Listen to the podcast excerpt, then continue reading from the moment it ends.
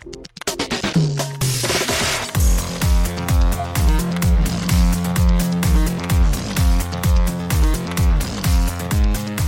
and welcome to Too Fast, Too Forever. There's all kinds of family, we chose this one. This episode 134, Fast and Furious Spy Racers, Season 1, Lap 7. I'm Joey Lewandowski. I'm Joe too, and this episode's brought to you by the I Spy Memory Game, a game of picture riddles. It combines beautiful photographs, familiar object collections, and rhyming riddles to create brain teasing puzzles kids and adults can't resist. Shout out to Briar Patch and the I Spy Memory Game. Shout out indeed, and welcome back to the show. This is, we're mixing things up in case you didn't listen to the end of the previous episode. We are not doing Furious 7 today, we're doing Spy Racers Season 1, because on Friday, we are covering the just now newly released, now available on Netflix, Fast and Furious Spy Racers Season 2. Mm-hmm. So today, Nico and Kevo are joining us for the first season. Then Joe, you and I are doing season two on Friday, and then Yep. Nico and Kevo are coming back next week for a bonus Nico Kevo episode, regularly scheduled for us, to talk about the season two episodes again. So three in a row, Spy Racers. Whew, A lot of Spy Racers. It's a lot. a lot of Spy Racers. And as as we will talk about in the back half of this, never thought we would watch it again, and here we are talking about it once again. Not a bad thing. Not a bad thing. No, definitely not. Just a lot of Spy Racers the past week. all 16 episodes in my brain for at least for the time being. So boy, but It's extracurricular funny. activities. Joe, uh, aside from watching all of these Spy Racers episodes over and over again, what have you been up to since we last spoke? Rachel and I came down to visit her parents.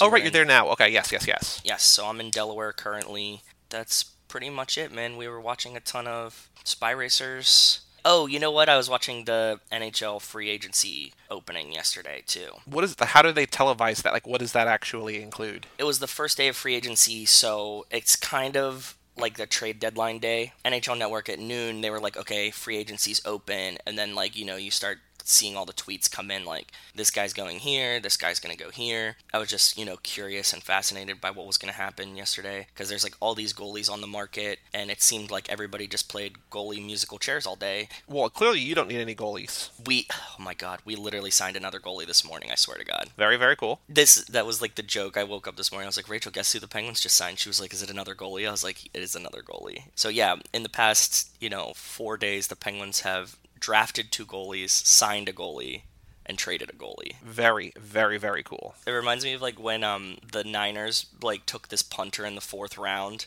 and I kept making fun of Zach about it. We're like, Oh yeah, you got the best punter in the draft. like, good job, bud. Well, if you remember back, I don't know if you were following the NFL that closely back then, but like in 01, I want to say, maybe 04, early 2000s, the Raiders took Janikowski in the first round. Like, people were like, what? And like, he is, you know, one of the generation's best kickers, and like, he, Yeah. he made a, like, he was, you know, the best for a long time, right? But like, Yeah, that's a high price to pay. It is, and like people might not know, but you have to pay people in the NFL draft based on their like draft pick number. I don't know, maybe back then, maybe not. I don't think it was back that. Yeah, I mean, it's different. Like they they did that, I think, explicitly to keep things down because like number one quarterbacks were getting like because the Raiders also took like Jamarcus Russell and paid him a whole lot of money and he was a bust. And I think that changed to help teams as opposed to help players. Like it raised other people, but like there's like the slotted what they should get paid essentially. Yes, So like yes. a rookie deal quarterback, a good quarterback on a rookie deal is like the most valuable thing or whatever. But yeah, if they if they drafted a quarterback in the or uh, if they drafted a kicker now in the first round, like they would he would be getting quarterback money, which is crazy. Insane. That's what I was doing yesterday. Nothing much besides that. How about you, buddy? What have you been up to?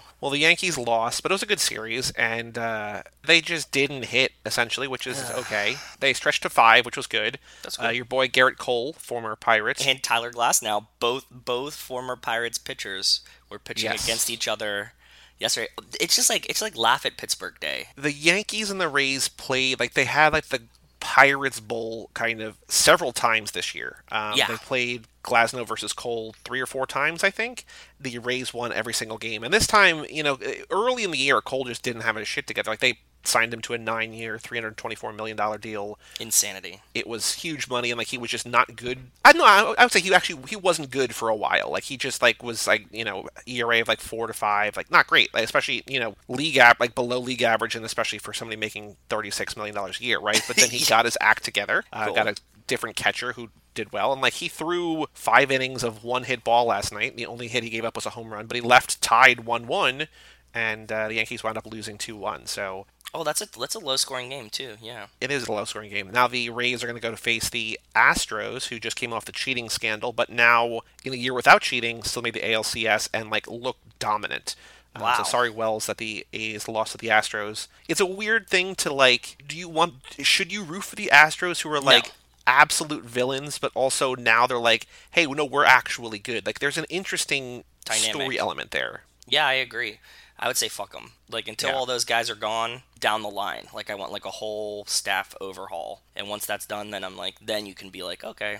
Like you, you don't have to carry this burden forever. But as long as they still have people that were part of the cheating scandal, then fuck them. I don't know what to think about it. I mean, it's it's impressive, but I don't want to root for them. I think I'm rooting for the Dodgers. Like, if the Rays weren't Yankee killers, I would root for them because they are like everything they do about how they build the team and everything is just impressive and amazing Yeah, and super yeah. cool. I, I can't you know I can't root for them. So I think I'm rooting for the Dodgers just because you know that's kind of boring, but you know they have Mookie Betts who I love and they're just a cool good team to like. So they're you know the Yankees of the NL whatever, but it is what it is. So I'm not I'm not sure if I'm going to watch baseball because it's kind of like Yeah, you know I I like feel sports, you. but I'm more so just like the Yankees. So Yeah, it's one of those things. If it's on, it's on. I'm trying to think. I don't think there's anything else. No Spelunky updates at the moment. I, we, we keep saying this. I don't know if we have explicitly said it, but we moved recordings from Sunday to Saturday because of football. So now there's one fewer day in between, and so these Tuesday episode updates are less exciting just because there's literally less time. I think we've like we've alluded to that, but I don't know if we explicitly said like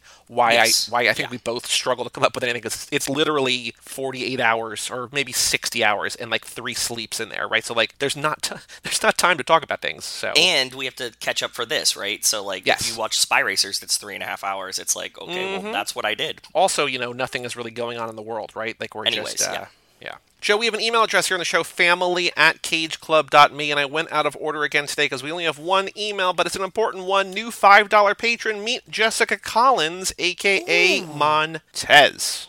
Well, thank you, Montez. It's appreciated. So sh- I'm guessing she's catching up and decided to up her. Right? She was already on it, right? No, she wasn't. This is a brand new patron. Jenny was on it. Melissa was on it. Um, Melissa, but I think this she probably got to the first episode, like where we introduced it or whatever. So I think you know. Oh, that's cool. Well, thank for you. Montez. It's Yeah, appreciated. thanks, Montez. We already sent Montez a sticker because, like we said, you know, she's core to our DNA. But uh, you know, we're gonna have more stickers coming out to you. So hopefully, you know, you can give one to. I mean, your her her son was already. You should put one on her baby. Just put one on. I mean, he was holding the sticker. He's a he's already a fan. So yeah, but give awesome. him more stickers. Let's let's make it happen. Exactly. So, without further ado, shout out to Cassie Wilson, Jake Freer, Ben Milliman, Nick Burris, Alex Ellen, and Justin Kleinman, Brian Rodriguez of High School Slumber mm. Party, which, by the way, that used to be like the midway point, and I knew I could take a breath there, but now that we've added a couple people, it's like, I don't know. You're like a battle rapper. Haley Gerbies, Wes Hampton, Christian Larson, Jerry Robinson, Dan the Duke, Hayden, Renato Di Donato, and Jessica Collins, aka Montez. Thank you all so much for supporting at the $5 level or above. It is truly appreciated. It is very appreciated. Thank you. Thank you. Thank you.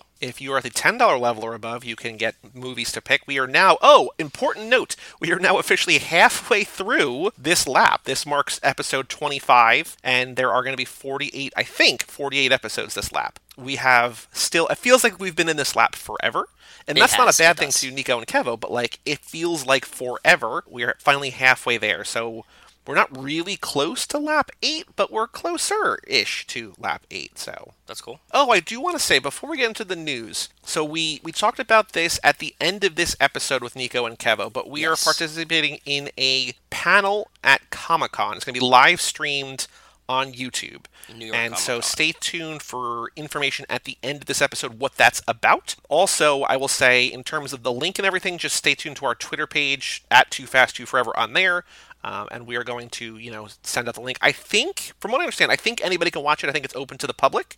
Yeah, it Um, seemed but like we that, will right? find out. Yeah, go to Too Fast Too Forever on Twitter and find out what's going on there. But that's happening tomorrow night. I think at 7 Eastern. So Wednesday the 14th? What is this? 14th, yes. Family at cageclub.me if you want to email us about it, or just at Too Fast Too Forever on Twitter to find the link over there. But should be cool. It's going to be you, me, Rachel, Nico. I think that's it. Maybe Kevo, Kevo? but I'm not sure. I don't know if Kevo is Kevo involved. Felt like it. I think so. Why wouldn't he be involved? tomorrow night, Wednesday, the 14th, on the Comic Con YouTube page. I think the official, I don't know. We'll find out. We sound so confused about it because Nico is actually the man behind everything. So it's not it's not like Joey is preparing it, right? So we're all we're all in it together. We're gonna figure it out, but uh, we're it's gonna be cool. I think it's about half an hour. I think, but It's a half just an hour, again, yeah. stay tuned for all that stuff, and you know we'll get it done. So yeah, very cool, very oppor- very cool opportunity, I think. And shout out once again to Nico for thinking of us him. and pitching it, and the the Comic Con people for letting us talk there. yeah, it's gonna be cool. I like I'm I'm still in shock about it, and I think that it's gonna be an awesome thing. So hopefully we find new Fast and the Furious fans, right? Like that's Yeah. that's the main goal is to to just tell everyone like, hey, there's something in there for you, and I'm sure you guys know that. So you know, spreading preaching the gospel of Dom. Yes. Truly, truly. So check that out. On the streets, Joe, any news about the Fast and Furious? That was the news about us, but any news about the Fast and Furious that you have seen in the last couple of days? No, I haven't. Other than the TV show is out. I think I had a dream last night that there was like another Fast and the Furious thing that was coming out. Well, I was thinking about while I was watching, because as people probably know, as we record this, we are about to record the back half of the next episode, so we just watched season two. Yeah. I was thinking about while watching it that like the the last thing that we got Fast and Furious. I mean, there's the video game, but like the last like video content we got was the first season that was at Christmas, and now there's this That's again, right. right? So like, Yeah, there's just we were you know supposed to have they're movie in between, but we didn't. So yeah, flooding, yeah, flooding our feed with this because the way that animation works is usually like, I think like a three year window ish between whatever and whatever. three year window, really? generally i mean i think it depends on the kind of animation but it often can be you know three min- three years between when they actually like do the voices or like start or whatever and when it actually hits stuff so So like essentially, like if you're making a show like this, they would have to have already cleared season two by the time season one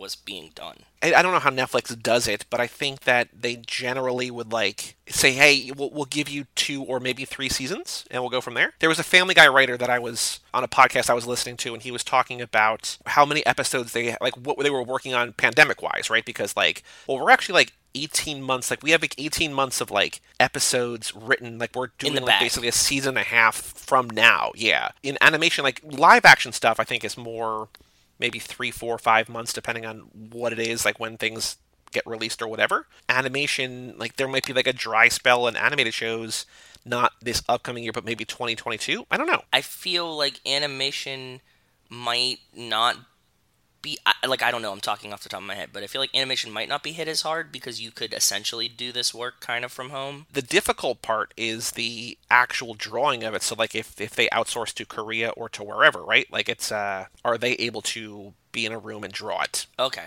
but you know but yes the, the voice work absolutely. You can do it from like your bedroom closet right? So they just have like a nice Like us, soundproof yeah. room and a nice microphone right? So yeah. Yeah. So any other news that you no other news that you've seen No, none on, none on my end. Nope. all right then joe the ana lucia cortez leticia ortiz lost for a minute episode sos and this again a rose and bernard episode Whew. I was super, super pleasantly surprised by that. But you told me last time, and I was like, oh, this is fun.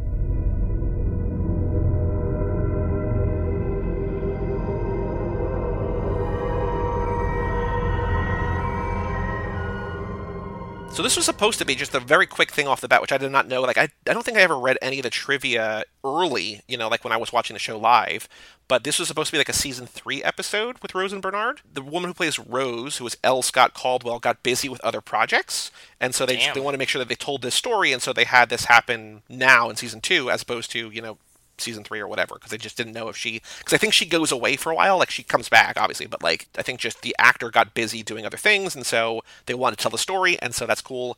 And the sad part is that this was a story that she inspired because her husband in real life died of terminal cancer and so Oh, this is you know a little bit of inspiration because in this episode we find out that Rose has or had cancer. Yes. Maybe the island healed her too we don't know We do, we do not know. She she thinks that the island healed her, and you know the power of your mind, man. That's all that Truly. matters. So, what are your thoughts about this episode? We are nearing the end of season two. Our next episode, as I talked about, is an Ana Lucia episode. She's in a little bit here. Yes. But uh, what are your thoughts here for SOS? The Letty moments, we see like Letty reading, but we get like actually one of the best Ana Lucia Letty crossover moments in this episode. Uh, her wrenching whatever she's wrenching. She's wrenching. She is. She's using a ratchet. What is she doing? What is she working on? I have no fucking idea, dude. Like they don't explain it. She's just wrenching. Yeah, I, I was it- thinking the same thing. Is it's like is it part of like a security system or like is she repairing part? But like she's actively using a socket, so it's some kind of mechanical thing, right? It reminded me of when we were doing the Fast and Furious minute. We're like, what is Leon working on? Like when he's just like he's like working just like with wrenches while they're watching TV at night, right? Like it's kind yes, of one it of those like rebuilding things. a carburetor or something. Yeah. But like we don't know because it's not like essential to this plot. They just have her wrenching, which I was like, fair play. Why? I don't get it. It was just like, hey, remember her from Fast and the Furious? Let's really remind you that she's in the, like in Fast and the Furious. I was like, Yeah. interesting choice, but it worked. Again, another episode where she's not really in. He's still locked up. Jack decides that he wants to go try to trade him for Walt. That's the plan. the Rose and Bernard story is like Rose's husband, Bernard, wants to create a giant SOS sign so that if a plane flies over, because they know that there's a plane that flew over to drop the food, that it knows that they're there and they need help. And then, you know, we go through the whole thing where she had cancer and he took her to Australia for their honeymoon. So they're recently married, which is cool.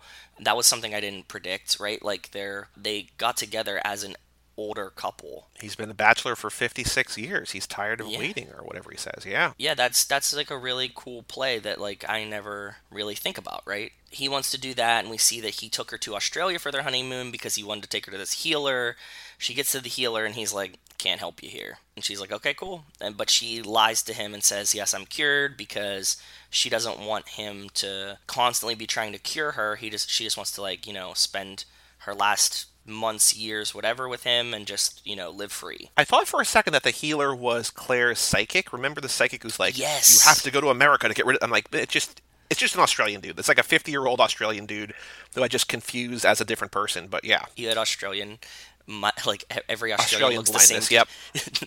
This looks the same to you. It's not it's not the looks as much as just sounds the same to me, right? But yes, Yeah. exactly. The return that trip is why they were on the plane going back to Yes. L.A. Right? So that's when and you know very brief moment where she drops a bottle of pills or whatever in the hot in the in the airport, and Locke picks them up and gives it to her from the wheelchair. So yeah, so that's why they were down under. And she knows that Locke was in a wheelchair, so that's why she like has that conversation with him when they're sitting there. Like, I know the island healed you. Yep. I'm not going to tell anyone, but like I remember you were in a wheelchair. Yeah. I just wanted to murder Kate so bad in this episode. Jack and Kate are walking to go try to find the others to make this trade, and there's like a baby doll on the ground, and Kate's like, "What is this baby doll?" And Jack's like, "Don't touch it, Kate." And like as he's saying like don't touch it, of course her dumbass picks up this doll and gets netted. Which I thought was very funny because he's like, "Oh, you can hear me." Like he says something to her when they're both in the net, and she's like, uh, "You know," because I just, you know, he's he's saying what I'm sure you're shouting. Yes. I had a question for Rachel as I'm watching this episode. I'm like, am I the only one that hated Kate? Was there outrage at her from the fans while? Oh the no, everybody was- hated Kate. I think. Really? Because she said Well- no. That I was like that. Like I specifically have a large hate. I mean, Rachel might know better than me, but I think, I mean, in a lot of my friends hate Kate and they hate Jack too. So like, it's it's you're not alone. I don't know if in the time, like the first time I watched the show, it's it's different. I think maybe now, 16 years after the show began or whatever. But like, the show is so firmly wants to put you in the Jack and Kate camp, and like they're the heroes and they're the ones or whatever. But like, Yes. I don't think people like them, especially by the end. I think they're just like, you know, for better or worse, right? Like they're just they're There. there. That's what I'm trying to figure out because like this is my first watch through, so I'm like, is she supposed to be as annoying as she is? Like reflectively, I can see people being like, "Oh, you know, like once the show wraps, because they know the whole trajectory of the character arc, and like at that point, you can like you know reestablish what you feel and like learn, like see different things in it." So I'm like, that's what I'm wondering. Like, am I missing something? Like, is there like a point where you're like, "Oh yeah, she's great," or um, do I just hate her now? Am I on the right emotional path? The main thing is the end of this episode, and that's that we get Michael back. Beaten and bloodied and thrown at their feet. Yep. You don't see anybody else, right? It's just like pouring rain. Yeah, Jack goes out to where he met Tom Friendly and the whole group of people, and he's just like, "We're gonna do the trade," and they just wait there. He's like, "I'm gonna wait as long as it takes." That's when Michael shows up, or they just dump him, but we don't see who dumps him or anything like that. So yeah, Yeah. There was no like lead up to this. It's just like Michael's like thrust upon them on the ground, and Yep. he's like bloody and beaten. Yep. And so Michael's back. That's cool. We have Charlie and Echo. You were right; they were building Yes! a church. Charlie admits it. You're right. Yes, I, I took a guess, but I think that like it made sense, right? Like so, yeah. I felt I felt good about that I, when he's like they're building a church. I was like, see, I knew it. That was a good one. The other thing I liked about this, in terms of the Bernard element of it all, is that we have him being cranky and being an asshole to people, and like uh, everybody's angry at him for the way he's behaving, but he has a reason. Like he's like, my wife is healed, and I want to spend my life with her now, or whatever. Now that you know, now that she's finally healed Yeah. by this guy that I, you know, I brought her to, right? They're Like, newlyweds. yeah, As much as they're like an old couple, they're they're still newlyweds. He's like, I want to you know start doing things with her. So she says, I need to confess to you that uh, he didn't heal me. I lied to you, but this island healed me. He's like, okay, cool. Like, if the island healed you, I don't have to be an asshole. We can just hang out here because this is where you're meant to be. Yes. And he has a point. It seemed it seems like everybody's gotten a little too comfortable, right? You guys are getting a little too relaxed that like this is you're starting to build routines and stuff. Like nobody's trying to be like, "Hey, we're getting out of here anymore." It's like, "Hey, we're just living here." So like as much as he is being an asshole, I, I kind of feel his vibe. Like that's right. Yeah. Kate tells Jack about the other hatch, saying that she felt out of the club, like she was holding that, you know, a God, secret she's because. so stupid. I know. But I mean, there is there is a club, like there is there There you know, is a club. you know, she's annoying, but Jack does keep secrets from everyone and like, you know, for the greater good or whatever. But like they're all in this together and people are getting comfortable here probably because they don't know what's actually going on on the island, right? Like it's crazy. It, there's craziness out there. it was just it was like such like a weird like well now that we're like talking again blah blah blah it's like no man like you guys need to work as a team like why are you doing this weird like clicky bullshit that's what would happen i'm sure so Yeah. The only other thing I want to say is that there's a line from Ana. She says, "Hey, I pushed your button."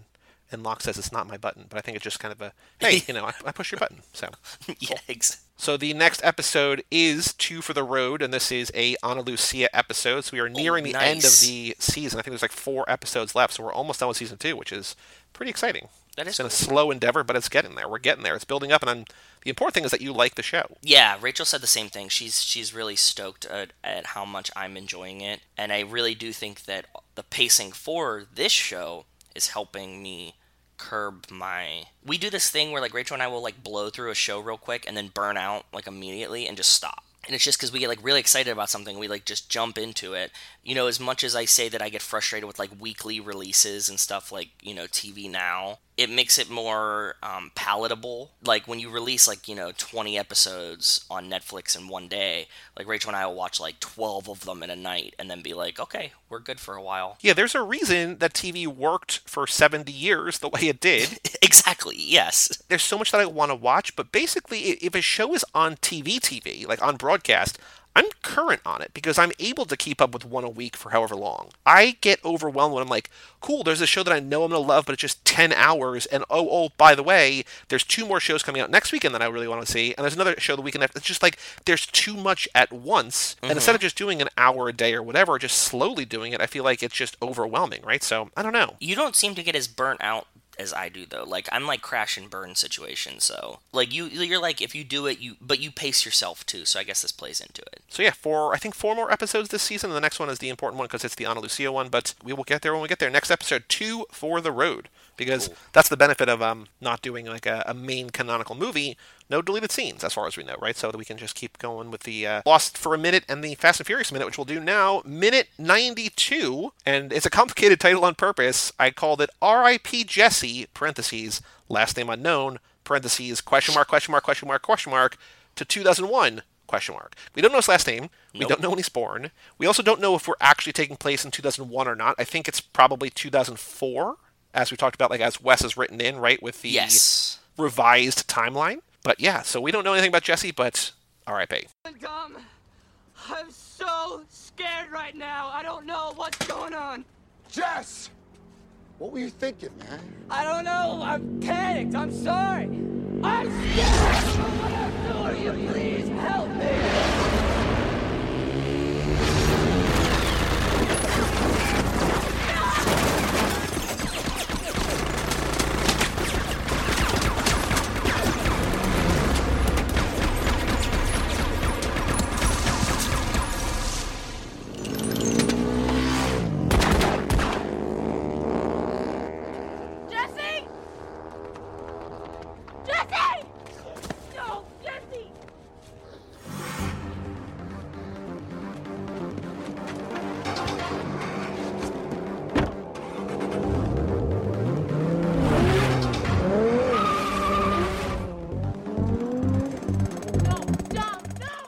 In this minute, Jesse apologizes to Dom, who tosses his gun aside to appease Brian. Dom's spidey sense tingles mm-hmm. as he hears Johnny Tran and Lance approach on their motorcycles. Johnny Tran and Lance shoot up 1327, kill Jesse, and riddle his car with bullets. Mia hides on the porch as Dom scrambles across the grass and into the line of fire. Dom and Mia rush to help Jesse. They embrace him, but it's too late. Brian shoots after Johnny Tran and Lance, then gets in his car to chase them down. Dom gets up to follow as Mia begs him to stay. This is a great minute, and it's again another self-contained one. It's like the full of Jesse getting shot. It was it was powerful. That's for sure. Yeah. The Spidey sense thing is great. I like that a lot. Good call. Uh, three of them get it. Like Dom Yeah. and Brian and Jesse all get this like slow motion turn. Mia's the only one there who doesn't. Yeah, you're right. I was I, I think I attributed Jesse's to Mia, but when I remember it in my head, even after watching the minute now, I imagine that like everybody but Jesse gets a Spidey sense. Yeah, no, but Jesse, Jesse's is the saddest because he knows, you know, it's about, it's the end for him. So you, you found some cool things. I do not know what you found this minute because you said don't click on this.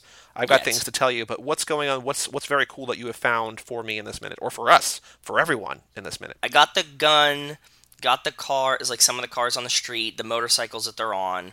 That was the normal stuff, okay? So first check out the location of the scene. Is this different from just the 1327 house? Oh, yes, that camera angle is perfect. Yep, that's how they come up. Okay, so I got that, right? And I'm like, okay, that's cool. And if you look, Bob's Market or Toretto's Cafe is actually right there. And the way that they Very cropped cool. the shot, if you could see to just to the right of the stop sign in this minute, you would be looking at Toretto's Cafe, right? Yeah. You know, it's pretty much the exact angle that they're pulling up around. And I was like, that's interesting. The other thing that I did was we've never really done this before, or at least I, do, I don't remember doing this. So I knew that he was coming around the corner down the street from Dom's house, right? So I was like, okay, what's the address of the Toretto house? And it's mm-hmm. 722 East Kensington Road, okay? That's 1327. That's 1327. We Okay. knew this, right? That's one thing that like I know that we had found it, but I, I would never like it's one of those I, I don't know the address. You know what I mean? But yes, Yeah. I believe you. Now click on the don't click here yet one. Oh, it's blurred out. Did you know this?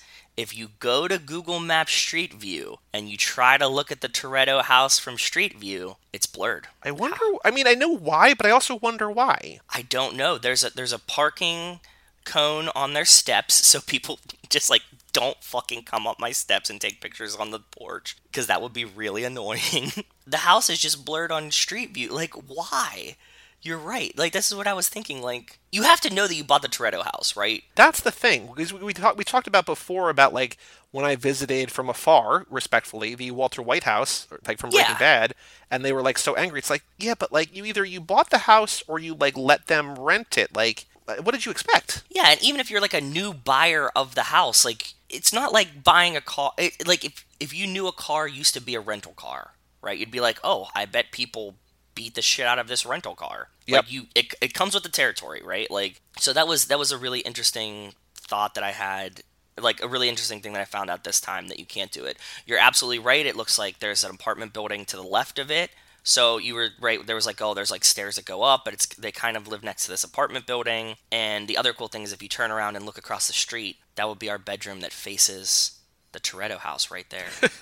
and you see, there's like a window. So I'm imagining maybe we need to do like a split wall so that when we're both naked, we're not like standing, you know, side by side looking at the Toretto house. We'd kind of have to like split the that room through the middle so that you get a window, I get a window, and we can both stare at the Toretto house at night. I wonder how long it would get boring. I feel like after like a week, it'd be like, yeah, cool, okay, and not even a week, maybe not even a week. Like six hours, you'd be like, I oh. just "Oh." want to Airbnb it. I don't want to live there. I just want to Airbnb it. I was actually just w- before you said that, I was thinking like, I wonder if this house is like for Airbnb rent.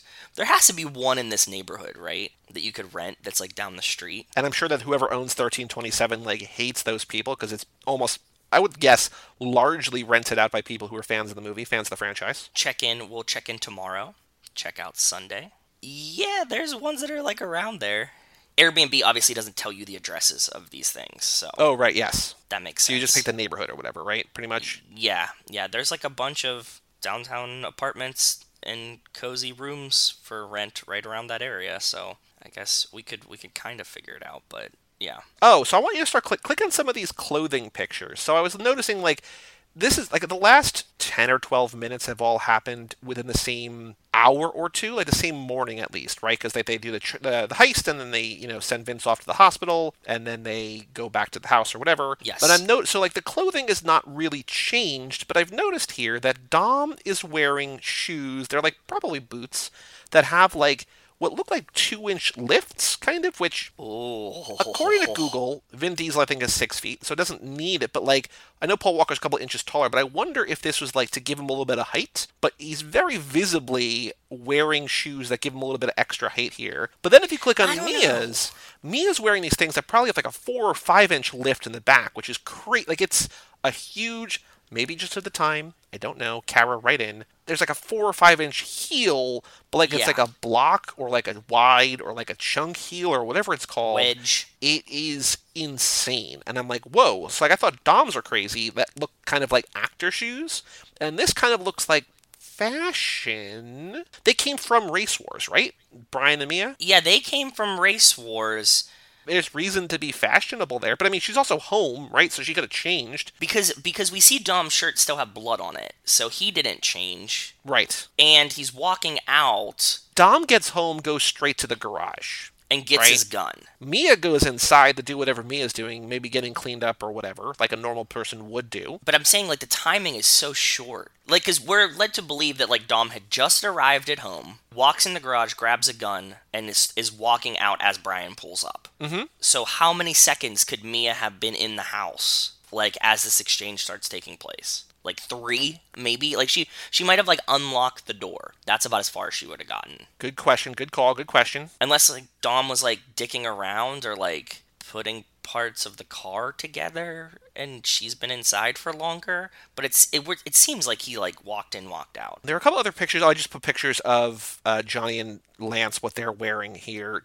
Johnny, again, I think we talked about this a while ago when we saw it the first time, but he has black helmet with what looks like maybe like the green doctor's staff, like the snakes around the staff, but it kind of also looks like a Yoda head. I'm sure it's not, but like, you know. i think that's just like fun time decals for motorcycle helmets like i think that that's i think that that just like exists like it's the branding of the motorcycle helmet Makes sense. more so than you know he put this decal on it it seems like something that would uh, have been there when he purchased it And the only other thing of note that I wanted to mention, I think I said this last time. I thought the song that was playing last time was the song Fourth Floor by BT. I think that's the song that actually starts here. So I don't know what the last minute song was. I didn't realize how important that one YouTube video was until it got erased, right? But like, yeah yeah i know I don't think there's anything else of note. Anything else you want to say in this minute? Again, a lot to talk about in this minute, but anything else of note in minute 92? And then we got to come up with a trivia question, which I have not thought of yet. you were saying Dom might be wearing lips or something, but they might just be like thick engineering boots, like mechanics boots or something. Like the the heel seems thick, but then I was thinking back to like boots that I have that like I use in the snow, workman's boots. And I think that the heel's probably about the same height. It might be. I just, you know, my brain went to because again, we we Yes, Mike and I finished measuring. Cruise Club this year, and knowing how Tom Cruise is like five six or whatever, and like Mm-hmm. always needs different kinds of things to like look whatever, right? Like Yeah. you know, my brain is not trained to go for that, but it's just something I think of. So It makes sense. I, I just didn't think we can say definitively either way. Sure, For, yeah, Vin and his boots. Is there a trivia question that you have in mind? Because I have not really thought about one yet. Uh, who's the first to chase after Johnny Tran? Who is holding Jesse after he gets shot? These kind of things. Because I don't think that we could ask things like Johnny Tran's turning by Toretto Cafe. Oh, we could do what you were not confused by before, what you mentioned before that you didn't remember. Who does not get a Spidey sense slow motion turn toward them? We named the four characters, and it can be Mia. Ooh, I like that. Yeah, that's fair. Because you were saying fair. before that you thought that it was Jesse who didn't get one. So maybe if other people think of it the same way that you do, that could Yes. be a kind of a trick question, possibly. Yes, and it's it's a which one is not. I kind of like Yep. questions like that. That's a good. Yeah, I, I like that. That that's very very good. Which character do we not see do a slow motion, quote unquote, Spidey sense turn to see Johnny and Lance arrive to shoot and kill Jesse? Yeah. Or as Johnny and Lance arrive to shoot? The answer is Mia. We got Brian, Dom, Jesse, and Mia. Yeah, very cool. That's a good question. I like that, and it's fair. I wasn't even thinking about it, but then you know when you when you brought up your like if it's a question that you would probably get wrong thinking about it, I think that's a good barometer to put as a minute. I question. agree. All right, let's take a break and then let us bring in Nico and Kevo to talk about Fast and Furious Spy Racers Season 1.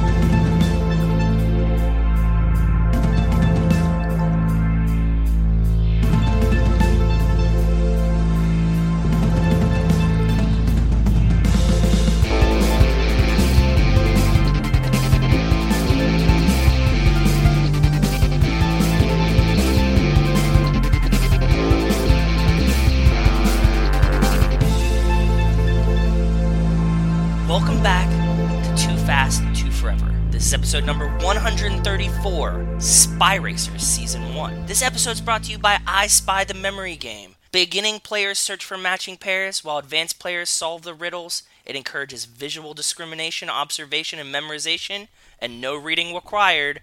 Check out I Spy Memory Game. Shout out to I Spy Memory Game. I thought maybe the next episode, we still got a couple more Spy Racers episodes coming up.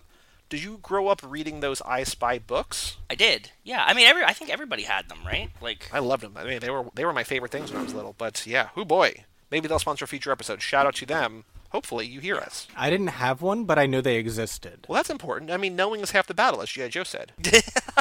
yeah, exactly. With us tonight, one of those voices you just heard back from the Husbands Talking More or Less podcast. We are mixing up the order this lap to accommodate for the sort of semi kind of surprise release of Spy Racer Season 2. Yes. We are talking the next three episodes tonight, then Friday, just me and Joe, and then next Tuesday with these guys again.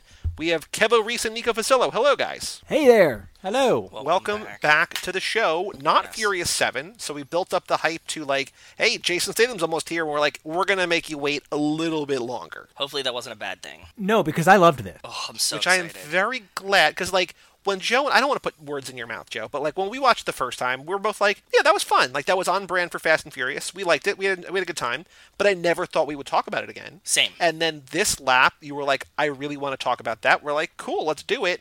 And then your excitement for this is so unbridled and pure that I can't wait to hear what you guys think about this because I don't have a lot of new thoughts, but I'm interested to hear what you guys liked and loved and were interested and fascinated by with this show. Yeah, no, I mean, we're psyched. We normally start with like the either or questions, but we don't have any for this, so I can't really do that. So we can just like dive into it if you want to get into it.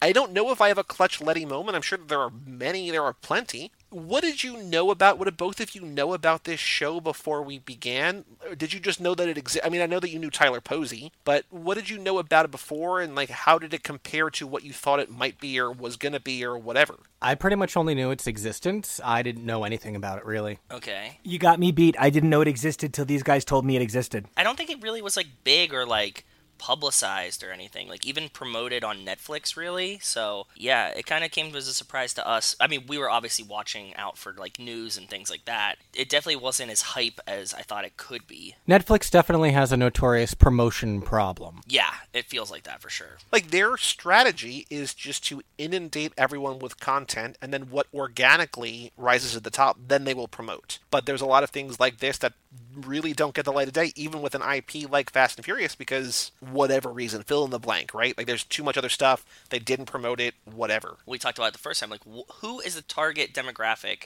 for this show? Right? Is it like kids? Because like kids probably wouldn't be watching Fast and the Furious. Is it like adults because it's a cartoon? It has to be for like parents that like Fast and the Furious something for their children to watch. that want to get their kids into the franchise an entry point for that yeah, kind of has like this weird place demographic wise of like who is this for too. I have a question for both of you, and I, I I might even have answers myself, but I feel like you guys are more in tune with the changing face and changing nature of tentpole IP and big franchises, and also more in touch with kind of like I don't want to say like kids programming, but like I feel like you know stuff like I know that you guys love Power Rangers, and like that's a world Yeah, that no, I it's fair. loved growing up, and like I, I don't mean it as a negative, like it's just like Yeah. it's a world that I'm not in, and I wonder like my question is, are there a lot of these kind of things where it's like an adult property ostensibly that they then try to pivot like to younger generations like some maybe animated DC show. Are there a lot of those? And if there are like is this a good example of it? Like I'm wondering like from that element and this might be unique and I don't know if we can have this conversation I'm just I don't know the context the background so I'm wondering if there is there's actually like a trend here or not. Well, we're not just familiar with a bunch of different kids shows. We do like Power Rangers, but we love a whole bunch of other different things, and we actually like a lot of the different DreamWorks Netflix TV shows. Okay. We were pretty okay fans of Voltron. We loved She-Ra. We're enormous fans of the Tales of Arcadia series, and these are all DreamWorks Netf- Netflix properties. Mm. And they definitely do all blur the line as you know cartoons even did when we were young but they blur the line between who is this targeted at troll hunter seems like it's going to be a silly kid show but it's actually pretty freaking dramatic uh, same for voltron same for She-Ra this is actually lighter than a lot of the other shows that we've seen from dreamworks netflix Interesting. I, I saw it when we were watching it. It is light, but I didn't know that in the scope of things that this would be lighter than most. I think one of the things is that you guys think that this is an adult franchise is really interesting to me because there's nothing about this film that is an adult franchise. Even when you think about Jason Statham, outside of his R-rated early films like Transporter, he's sort of become one of those, oh, it's the Jason Statham action movie. I'm going to take my kid to go see it kind of guys. When I think of Jason Statham, I think of The Meg being one of the most successful horror films of all time because it's technically a monster movie. Get the fuck out of my genre, okay? but Vin Diesel is sort of like the little Debbie of action stars. You can just slap him on the box and everybody thinks it's delicious. That it is significant that you guys are approaching this as adults, but as somebody who teaches high schoolers, I'm telling you right now, high schoolers don't think of this as an adult franchise. I think that's a very apt point, and I think maybe my my my description of it as an adult is like not explicitly for children, but maybe it is. Maybe I'm wrong in there. I feel like this is maybe like the first kind of like uh, grown up franchise. Like you're a big kid now, you get to see these movies. It's a PG-13. Like that middle ground maybe is that more fair or is that still am i still raising the bar too much in terms of age No, I think part of Nico's point as well. You know, you keep saying, is it for kids or is it for adults? But Nico's point is specifically, uh, it's it's probably more like for teens, which is an actual legitimate middle ground target audience. Especially a show like this, I imagine that it is trying to target either the younger kids whose older siblings really love these movies, or perhaps even young parents who love the movies and want to be able to share some part of it with their kids. Mm-hmm. But I would probably say that Fast Furious is mostly targeted at young adults, which isn't to say that adults can't enjoy it or even kids can't enjoy it. I think labels like that are more to tell you who the target audience is, not to tell you whether or not you should be watching it. You know, in talking about that it's for young adults, and I make this joke a lot. Uh, you know, I used to make this joke way more on Now and Again when I was on Now and Again. Uh, this brilliant motherfucker right here, Joey, got my friend into podcasting, and then my friend got me into podcasting. One of the things that I definitely used to talk about is how many movies I used to turn on and then not watch so I could, you know, bang. the reason I bring that up right now is because I kind of feel like the Fast and Furious movies are put them on and not watch and kind of bang movies, right? So, like, if you can imagine watching a Fast and Furious movie in a smoked out dorm, you can absolutely imagine watching Spy Racers in a smoked out dorm. And I won't hear you either way on a no. Especially because Tyler Posey. I always refer to them as like movies that you make out in the theater too, right? Like it, it feels like the same kind of thing that like you'd go there and you could kind of get a scope of it when you're a little bit younger, but still come home and tell your parents that you went to go see a movie and like what it was about, but you were just making out in the theater the whole time. Yeah, and you know, I think part of it kind of does tie into the actors associated with this project. I do appreciate that it's kind of hard to even imagine how this acting crew came together. First of all, Pop Pop, we have the actor who plays Magnitude running down as Frosty. oh is that Luke really is that him Yeah. Yo, yo, yo, yo, yo! Pop, pop, pop! That's Magnitude slash. Oh, what is his name? Yeah, Lee Jordan from the Harry Potter movies. Mm. And you have Tyler Posey, who, I mean, I love him from being the lead character on Teen Wolf. Now, Teen Wolf is a pretty, really bad show. Like the MTV show. I like, I like, ab- yeah, I think I like things about it, but it is not produced with a lot of love. It's produced with a lot of energy. okay The cast and production quality are a lot better than anything having to do with the writing whatsoever. Yeah. And so, like, I'm literally looking at a plush I bought of Tyler Posey at a Teen Wolf Con. I'm like a really big fan of the actor more than I like. I just there's something about uh, a smoked out bro that loves to just play with his dick that that just really kind of connects with exactly who I am. and so I really appreciate Tyler Posey being in this because he's exactly what Kevo was saying that sort of young adult market where you can kind of pull him in. But then for me, the most significant casting in this entire show is a Tony nominee from Hamilton. It is so important to realize that Renee Elise Goldsberry plays Ms. Nowhere, and she's better known as Goddamned Angelica from Hamilton. So oh, I ev- didn't connect those things until you just said it. Right? Yeah. and so every time she said anything, I literally stood there going, I know my car like I know my own mind. Like the whole time.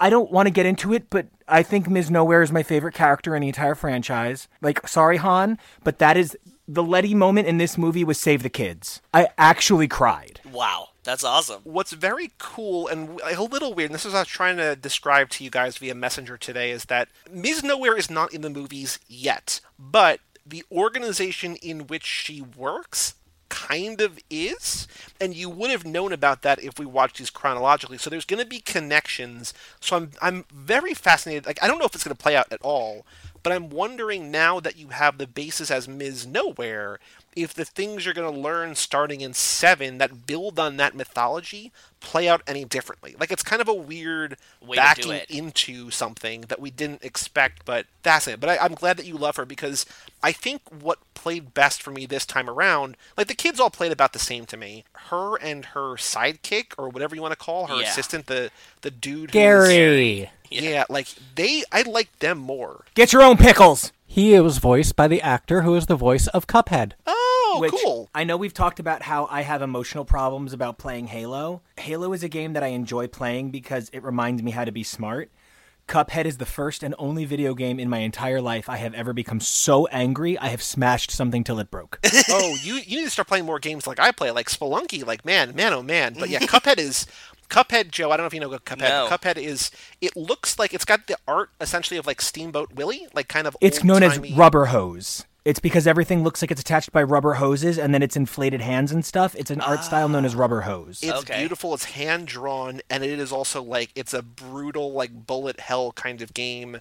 To watch people speed run that like perfect, because you can like beat a level, but then you can actually like really beat a level. And to watch the people play that game who are good at the game, like good at the game, like I beat the game, but I did not beat the game. If you know what I mean? Like, Yeah. It's a level of concentration and ability and memorization, and like that's what you were talking about before with Spelunky. It's like these are the people who like memorize a thing and like the hit boxes, but like Nico getting frustrated that game, like it is beautiful to look at, it's amazing to play, but boy oh boy is it frustrating. Yeah. And like, I don't know if this has ever come up on this show, but uh, one of my hobbies is actually Super Mario Brother One speedruns and Super Mario Brothers Three speedruns. No. Okay. So like, I know where the glitch blocks are, and I know where you can move through the wall. I know that you have three seconds with the warp pipe, but if you can do it without missing the glitch block, you can do it without the warp pipe two seconds shorter. Speedrunning Super Mario One and Three is like my shit, and I've I've got Super Mario Brothers Two memorized by pixel. I know where to go down what tube to get what mushroom, uh, and I mean like Doki Doki Panic. I don't mean the lost levels. I can't do the lost levels. That is a Cuphead level of I fucking hate you.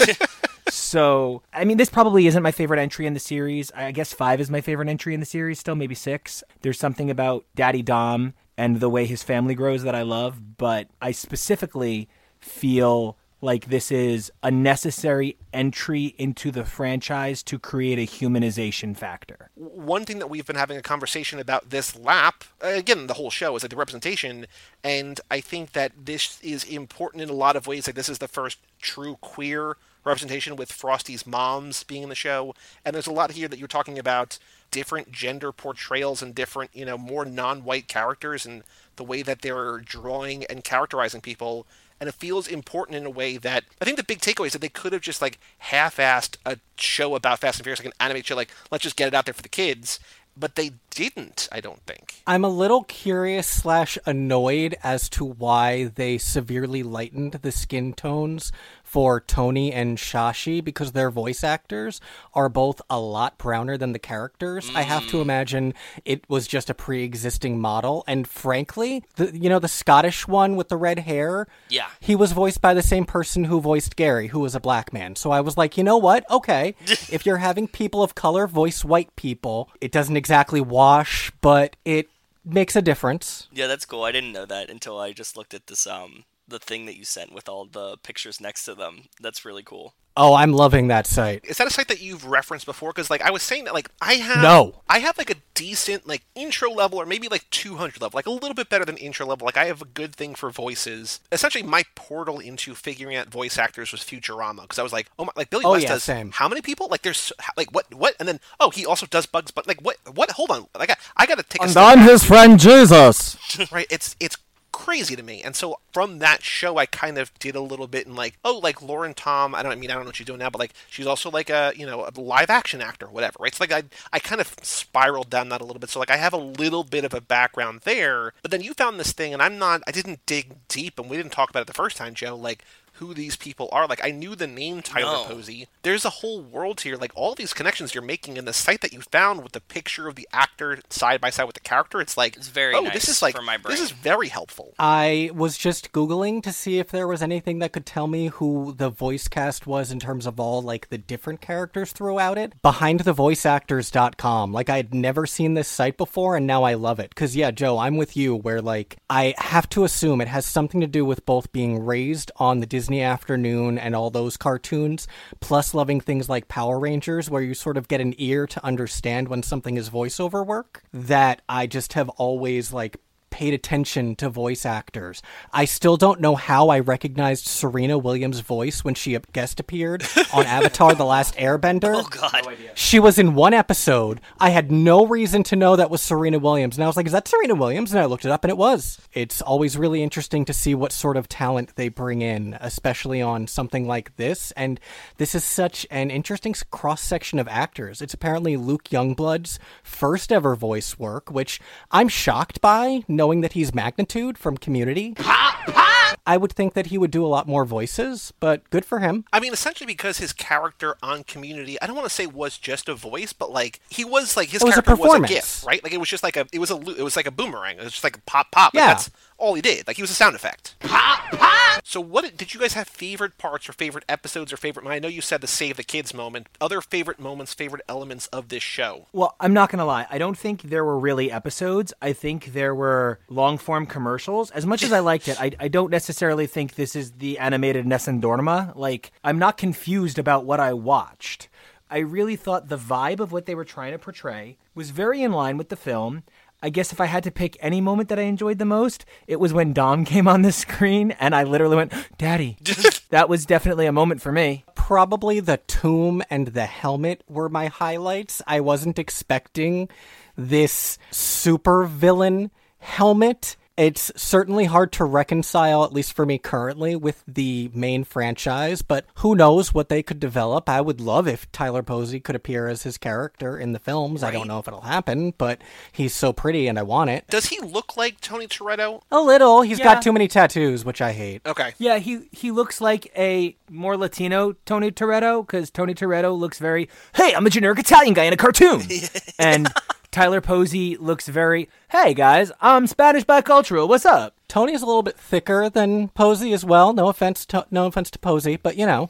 Yeah, Posey's got the thickness where it counts. Hey, what's up, leaks? we will talk about, I believe, later this lab. We're going to do some kind of like watch a video of a playthrough of the video game and talk about that. But the characters in that video game that were designed for the video game, the characters in the game were modeled after the actors. And so there's a very direct correlation between if they want to take these characters created for the game and bring them to the movie, it makes sense. Like it's a one to one. It's like, oh, I saw them in the game. I can see them in the movie too. Here, it's a little bit different, but like, because even Dom doesn't really look like Dom. Like Dom in this kind of No, those arms were bigger than Vin Diesel's arms have ever been. I'm sorry, Vin, but it's true. And also, he kind of looked like somebody piled some pudding on top of itself, and the pudding just walked into the scene driving a car. and like that wasn't my, fa- but I did love when he was like, You guys really think that just some group of thugs could kidnap me? You guys should know better. I'm Dom. oh yeah, I only thought for like five seconds that he was actually being kidnapped, and then I was like, oh, this is a test. Cute. It's cute. Yeah. What did you guys think of the way that they implemented Dom? Because he's in, I think, the first episode and maybe the last episode, or one toward the end, right? Where it's a Yes, little bit first in the and beginning and a little bit toward the end. What did you think about how they sprinkled him in? I mean, they did what they could with what were clearly limited appearances from Vin Diesel, which I respect from him because I'm sure he's very expensive. Executive producer Vin Diesel. Yeah. Oh, and um, Frosty's sister is voiced by his daughter, Oh, By Vin's really? daughter? by Vin's daughter. Yeah. That's awesome. Oh, that's really cool. I didn't know Right? that one either. Yeah. It's about family, you guys.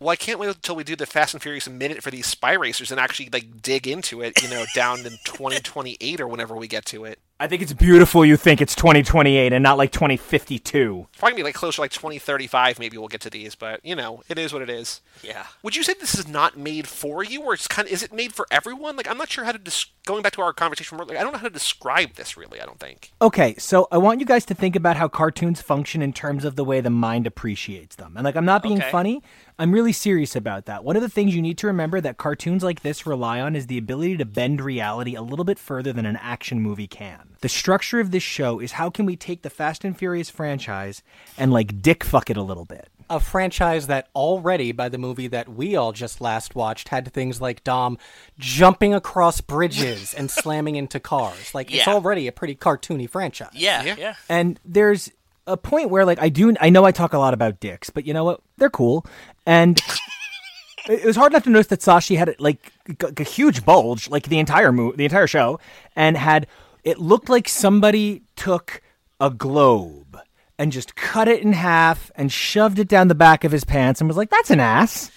right? Yeah, the body models on these characters sometimes, I, I, I, I was like, who is this for? And I think what we need to appreciate is that when one of the most successful Netflix shows to date, whether or not you want to admit it, one of the most successful Netflix shows to date is Fuller House. Uh-huh. And when Fuller House started, now I'm going to be honest with you, I don't like Full House. Like, I kind of genuinely, particularly hate Full House. Okay. Fuller House is my healing show. When I was diagnosed with panic disorder last year and I literally was too scared to get out of bed, my husband was like, let's just watch this. Maybe this will bring you some joy. No, I believe exactly why we watched it was because of your girlfriend. So it's possible that I'm chemically obsessed with Marla Sokoloff. Anyway, Uh, she's Gia from the original series, and she was a regular character in the first five seasons of The Practice. So Kevo convinced me to watch her first episode, which she was in a band in. So I was like, oh, okay, I'll watch more. And so I fell in love with this show. Joe, do you have a history of Full House or no? Yeah, I, I watched it all the time as a kid, and when Fuller House came back, I think we watched like the first season. I know that it's been continuing, um, but we watched it when it first came out, and I was like, yeah, It's not the show it needs to be until Jimmy Gibbler joins the cast. Once Jimmy Gibbler joins as the new Kimmy, so Kimmy can become someone new. Jimmy Gibbler is like the most roided out, sweet, baby faced boy you've ever seen.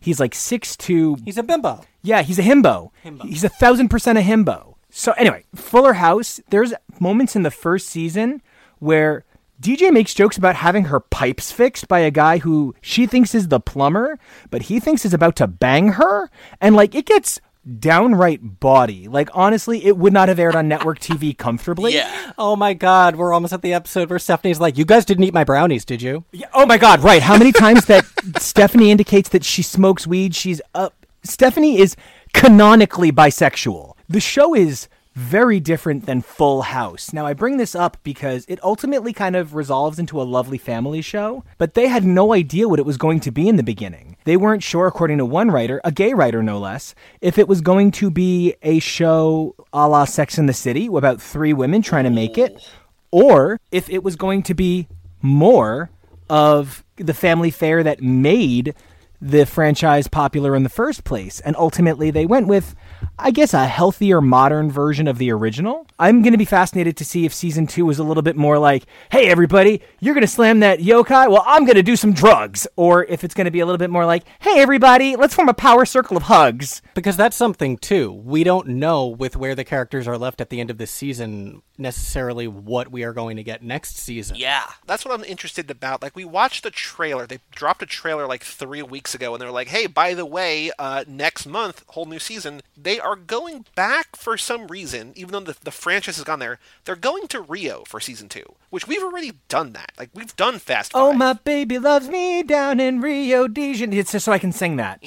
They There's only they so many it for Joe. Have you guys not caught that this whole fucking thing is aimed at me? It's nothing but hot guys, dick jokes, and the opportunity to explain the evolution of inclusivity in film. Well, you're welcome, and I also am glad that like instead of referencing the X Men on here, you're now referencing Fast and Furious on X's for podcast, which just makes me so happy. Ooh, Very cool. I can't stop referencing it at all. And there is this scene in the most recent issue of Excalibur where I swear to God, if you guys think that that scene between Betsy and Opal Luna Saturnyne, who we have stand in in this house since Kevo met me, like that was one of the first things I said to him. You have to read Captain Britain for Opal Luna Saturnyne. If you could read those two women and think anything but, yeah, those are men about to punch each other, I was just like, no, that's that's one thousand percent Hobbs and Dom. Or as you said it, two generals about to go to war. Yeah, it really was. It, oh my god, I just these movies are not perfect. As a teacher, sometimes a paper comes across my desk, and I read it, and I think to myself, this is bad. and I think to myself, it missed the point of the assignment completely. And then I think to myself, but there's spirit. There's S P I R I T. It's great to see they got it. It's spirit. hey, let's hear it. And I find there, I got a Mariah reference in. And I find myself excited that even though I sometimes think that this franchise sometimes has trouble not pissing on the seat and getting it in the bowl, but I honestly understand that it's because it's got so much piss it wants to share with everyone. And it's not on the floor, it's not on the walls. It just, you know, gets the seat sometimes and we we've all been there. We all do it. we do. I do it. I know Rachel probably does it too. That's yeah, exactly. So it's a literal pissing contest. Ah, The best kind of loving pissing contest. I actually genuinely found myself very defensive of Fast and the Furious this week, and I didn't involve myself because it was a random post, and I'm like trying to really cut back on unnecessary stressors, like fighting with strangers. it was like someone commenting on some article about the next Fast and Furious movie. I think it was because it was pushed back to next May. And they're like, why do we need more of these? And I'm like, if you don't want it, then it's not for you. Shut the fuck up. Oh yeah. Like, there are so many worse franchises, and I don't think that I ever really had an enormous problem with Fast and the Furious. I never really got it. I don't care for cars, so that's an enormous element of why I didn't get it. But it's defensible. It makes somebody happy, right? It's making some people happy. So like, why would you be mad? That sentiment is a little bit tricky because Nazism makes some people happy. Okay. Yes. Okay. Fair. Fair. Very fair. right. It makes a lot of people happy and hurts harmlessly. And it hurts very few people if it ever did. And if it did, it's working really hard to try and remedy that. I don't know why people point to this other than there are nine of these movies, and I think that from a distance they are all like just muscles and cars and interchangeable, and they don't have any kind of dif- distinguishing features or anything like that. But I think that you could easily argue that they all get better as they like objectively better as they go on. Yeah. And more fun and more well made. There's something to this that even with the cartoon, like even with Spy Racers, like if they put out a version of this five, ten years ago, right? Like still when it was wildly popular, it would be a totally different show, and I don't think it would be as effective or as meaningful or as interesting to dissect. The earlier films of the Fast Furious franchise were not great, but frankly, I feel the same way about the MCU. I don't particularly care for most of Phase 1. Yeah. It is what it is. It doesn't mean the whole franchise is unworthy of continuing. Fair. And like not to be a dick and not to be that guy, but to think about where things come from, right? The whole thing, Tony Stark, what do you think about people calling you the merchant of death? Okay, that's actually a quote from an erroneous obituary about Alfred Nobel published about his so Ludwig Nobel died. They accidentally published that Alfred Nobel died, and in the obituary they called him the merchant of death. And in that obituary, he was so horrified that people would think that his weapons were to create war, not peace, that that's why he created the Nobel Peace Prize. Because he wanted mm. everyone to know that his only legacy wasn't dynamite. I mean, they literally fucking stole that for Iron Man, word for word, and they combined it with some Howard Hughes. I love that that's historical, and I love that. But it, it Kevo's exactly right. It it's just lifting from something else. So what? The Fast and Furious borrowed from like Four Loko and NASCAR. okay, who cares? They make fun movies. Speaking of Four Loko, I want to make a quick note here about Nico's beloved Yoka. Uh, Joe, I caught a reference this time around that I did not catch the first time because we had not seen the Well, movie was yet. it? But in the second episode, they're doing the transporting the Yoka from Canada to Mexico in 24 hours. I was like, oh, that's a Smoking the Bandit situation. That's just them, you know, speed running cores from the Rocky Mountains to the Deep South, right? Like that's, That's that. Like it's hundred percent Smokey and the Bandit, and I didn't catch it till you just said it. You're absolutely right. That's exactly what they're doing. Oh my god, can I tell you, at the end of the season, when they were like, why don't we go to Japan? I was like, no! Nobody goes to Japan! no one's allowed to go to Japan! Yeah, he got pretty ragey.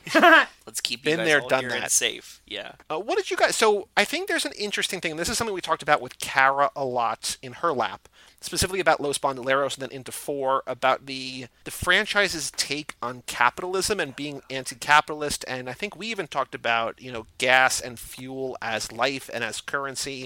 But I feel like this show, particularly in the middle and toward the end, with Shashi's just like his my, like his vocalization of being so anti-capitalist like i feel like it's a little bit more maybe on the nose or less subtle but maybe it has to be and i'm wondering if that struck a chord with you guys at all or if that was just something like oh yeah like that's just like what they're doing now I love your use of that's just what they're doing now. Shashi very clearly has financial access, has beautiful cars, Yep. is living a lush life, and he's trying to get me to buy that he feels like he's disenfranchised. He offered a million dollars for every one of the Toretto crew that they bumped off the mountain, and there were uh-huh. four of them. So you just have four million dollars lying around, but you want us to believe that you like have any leg to stand on against anyone else. to that point like when we watched it the first time i wrote down like it's saying it's anti-capitalist but it feels like the show is like no we're pro-capitalist like it, it's a very weird mixed message Yeah. Well, because it's easier to create an ideological villain and then apply it to a physical villain without having to follow through on the concept of the ideology. They're saying that it's anti capitalist, but what it really is, is a capitalist that hates another capitalist for getting there first. It's not actually about anti capitalism, it's one man refusing another man's capitalism. Mm. Because one of the points that Nico made while we were watching when Ms. Nowhere is like climbing the outside of the plane and he was like, I don't want her to be a bad guy. And I was like, technically speaking, in this franchise, the line between what is a good guy and what is a bad guy is and always has been blurred. Yeah. Law enforcement are both good and bad, criminals are both good and bad. You're saying you don't want her to be the bad guy, but they were currently, at that moment, working with terrorists. So she was not being the bad guy. She was pursuing these kids who had turned terrorists. Yeah. So like it's it's complicated. Well, they even make a joke about that in this, right? Where they're like, we don't usually let the bad guy like be briefed about the secret mission or whatever. Like they're they're like they're even making jokes like, oh, like there's no line even internally. a lot of what we're talking about here is how this animated series is trying to test the waters for something. And I want to. Okay, I'm sorry, I do have to bring up X Men now, but it's because I love you and I want to prove the value of what you do. I want you guys to think about Ultimate Spider Man, the cartoon that came out about 10 years ago. Okay. And I want you guys to think about who was in it. Do you guys remember who Spider Man's best friends were? No. Luke Cage and Iron Fist. Okay. The characters that five years later they would introduce as live action major characters on Netflix. We were already way too old for that cartoon, so they are probably not versed in it. I want you guys to start considering how many years before a major film came out that the characters were added to the animated lineup. And now consider how they use that as a methodology of gauging audience interest in advance. So follow this logic for one minute with me. About five years ago, they started introducing Kamala Khan into visual media. After that, they continued to put her in more and more animated series, giving her Marvel Rising. From there, she got the lead fucking role in the unfortunately poorly reviewed, but I'm still playing the shit out of it. I don't care. I barely have internet connection right now, and I'm playing on data so that I can play as Kamala Khan Ms. Marvel. All of a sudden, she's getting a TV show. What they've done is they've put her in the minds of children so that when they have the buying power, they spend it on Kamala Khan. So, if anything, Spy Racers is probably testing ground for what kids coming up who are the next demographic for Fast Furious. So that's might like. actually Exactly really what- fascinating. Yeah. Because as we talked about, I don't think we've ever pieced this together, but they've talked about how 10, and 10 might be split into two parts because that's, again, just what they do now. what you do now. Yep. When did we start deciding that numbers were two numbers? 10 is one number! Well, they were saying maybe Fast 10 and then Furious 10. If they do that, I'm on. I mean, I'm on board either way. It doesn't matter. That does make me laugh. Yeah, I kind of also need like an and 10. That's the mid quill. it takes place in Havana. Everyone drives an Oldsmobile. Joe has been pitching a lot of ideas in the show about how we could reboot it after 10 because like they're not going to stop making movies. No. Like they beat Thanos, the Avengers beat Thanos, but they're not done with MCU. They're just moving on, right? There's a new generation of superheroes essentially. Like there's going to be I was like, oh shit, the Hulk car beat Thanos? spoilers. I'm so sorry for Fate of the Furious. I'm so sorry that Thanos shows up and they beat him there ah, first. Yeah. But this is actually to your point about like the five year window. In five years or so, when they reboot it, like we are talking about having Dom's kids or Brian, like whatever. Like, We, you know, we thought whoever, like, young Dom, young Brian. like yeah, next these- generation of like the existing characters. But maybe it's just these people, right? Like maybe it's Tony Toretto and his friends. People who watch the movies might not know him, but in five years, the people who are going to be 13, 14, 15 going to the movie theater to make out with their girlfriend, their boyfriend, whatever, or smoke out in a dorm room somewhere, this is the people they grew. These, this is their Fast and Furious, right? Yes, it's why, despite the fact, and uh, this is another thing, you know, I dragged Joey's wonderful countenance kicking and screaming into the Fantastic Four franchise. And now, you know, he's doing a lovely job. He's kicking less, he's screaming less, he's very about the thing. I'm into it. Think about how poorly reviewed those movies were. How not phenomenally they did at the time, and now consider how much energy and buzz there is around getting Chris Evans to reprise the role of Johnny Storm in a multiversity capacity. Or how much talk there's been about the potential for John Krasinski to play Reed Richards and even his wife to play Sue Storm. Oh God, that was uh, Emily Blunt as Sue Storm. Hell yeah, hell yeah. I mean, Emily Blunt is the thing. I would give her any role she wanted. I would also give Emily Mortimer any role she wants. I would say Emily Blunt as Doctor Von, like Von Doom, Victor Von Doom. Just like make that character interesting for once, please. Thank you. okay, but now I actually need Emily Mortimer to play a semi grown up Valeria and just kind of like wander into scenes and be like, I miss Uncle Victor. I have to go to bed. And like, if you're a fan of Fantastic Four, you get that she's obsessed with her Uncle Victor.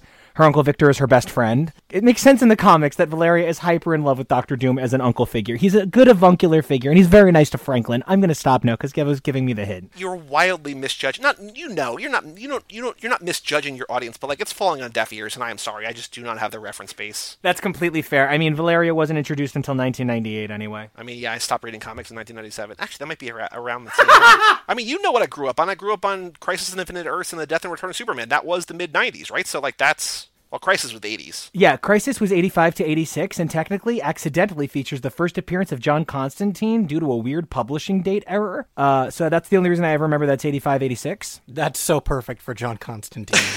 It really fucking is. Uh, it's like Kevin and I were trying to figure out the etymology of the phrase "you go girl," and I was like, it had to be popularized by this point. And Kevin goes, "Oh right, because of that comic book character you like named you go girl." I said ecstatics. I know my stuff. I know you know your stuff, but it was gonna fall on their deaf ears. Well, thank you. I appreciate you, re- you know, relating to us common folks over here. It is It's so hard for him. Any other thoughts about the this this series? I was going to say the franchise, but this series overall, you enjoyed it. I'm glad that you did. I have one last thing to say about the the thing that they were bringing up with like the five year window and introducing characters to, Yep. to possibly bring them into the main franchise. When we spoke to Andy, the developer of the game, that was literally one of his main goals. Is he wanted to use actors that looked like actors, established characters that they could port to the main franchise if they wanted to. That definitely plays along with what you're saying as well. That it makes perfect sense that they would like. I think most of the main voice actors could kind of play themselves. They might have to adjust, you know, a bunch of them, but it could it could work that Tyler Posey could play Tony Toretto in the next evolution, the next generation of Fast and the Furious characters. I think he would have to play a role that really isn't seen in what we've seen yet. Sort of like this avuncular car godfather behind the scenes, pulling the team together. I'm Tony, Anybody got some weed? And like, you know, it would just make a lot of sense for him to play this sort of like, I'm the Toretto now. Yeah. And then you can bring in like, I'm the Toretto now. God help me. That's a Teen Wolf joke. I, but it's very funny. Oh, I thought you So- were making a Captain Phillips joke, but okay. Yeah, same. No, Teen Wolf did it first. Actually, yeah, Teen Wolf made the joke first. It was bad though. It was bad. this had more heart than it needed, which is what made its flaws forgivable. However, the thing we haven't touched on that really upsets me, Kevin and I were so stunned by the willingness to subvert animation trope to highlight exquisite sequences. That's something we love about the Tales of Arcadia gang, that when they want to show something specific and powerful, they do it in an alternate art style to make it hmm. lift off of the page in a way that is dynamically transformative of the story they're telling. And there were some sequences here that really genuinely I thought were so stunning they could have been whole episodes of animation, but of course that would be for a show with a more considerable budget that's already proved itself. Like which ones? Like the all the Yuka ones? and the sequence where they're describing what the skeleton key does and mm. guy jumps up on the car Yeah. bless his heart something i definitely appreciated about this that i had been concerned about at first because the first two episodes really do function as a two-parter i know that netflix is notoriously bad for its pacing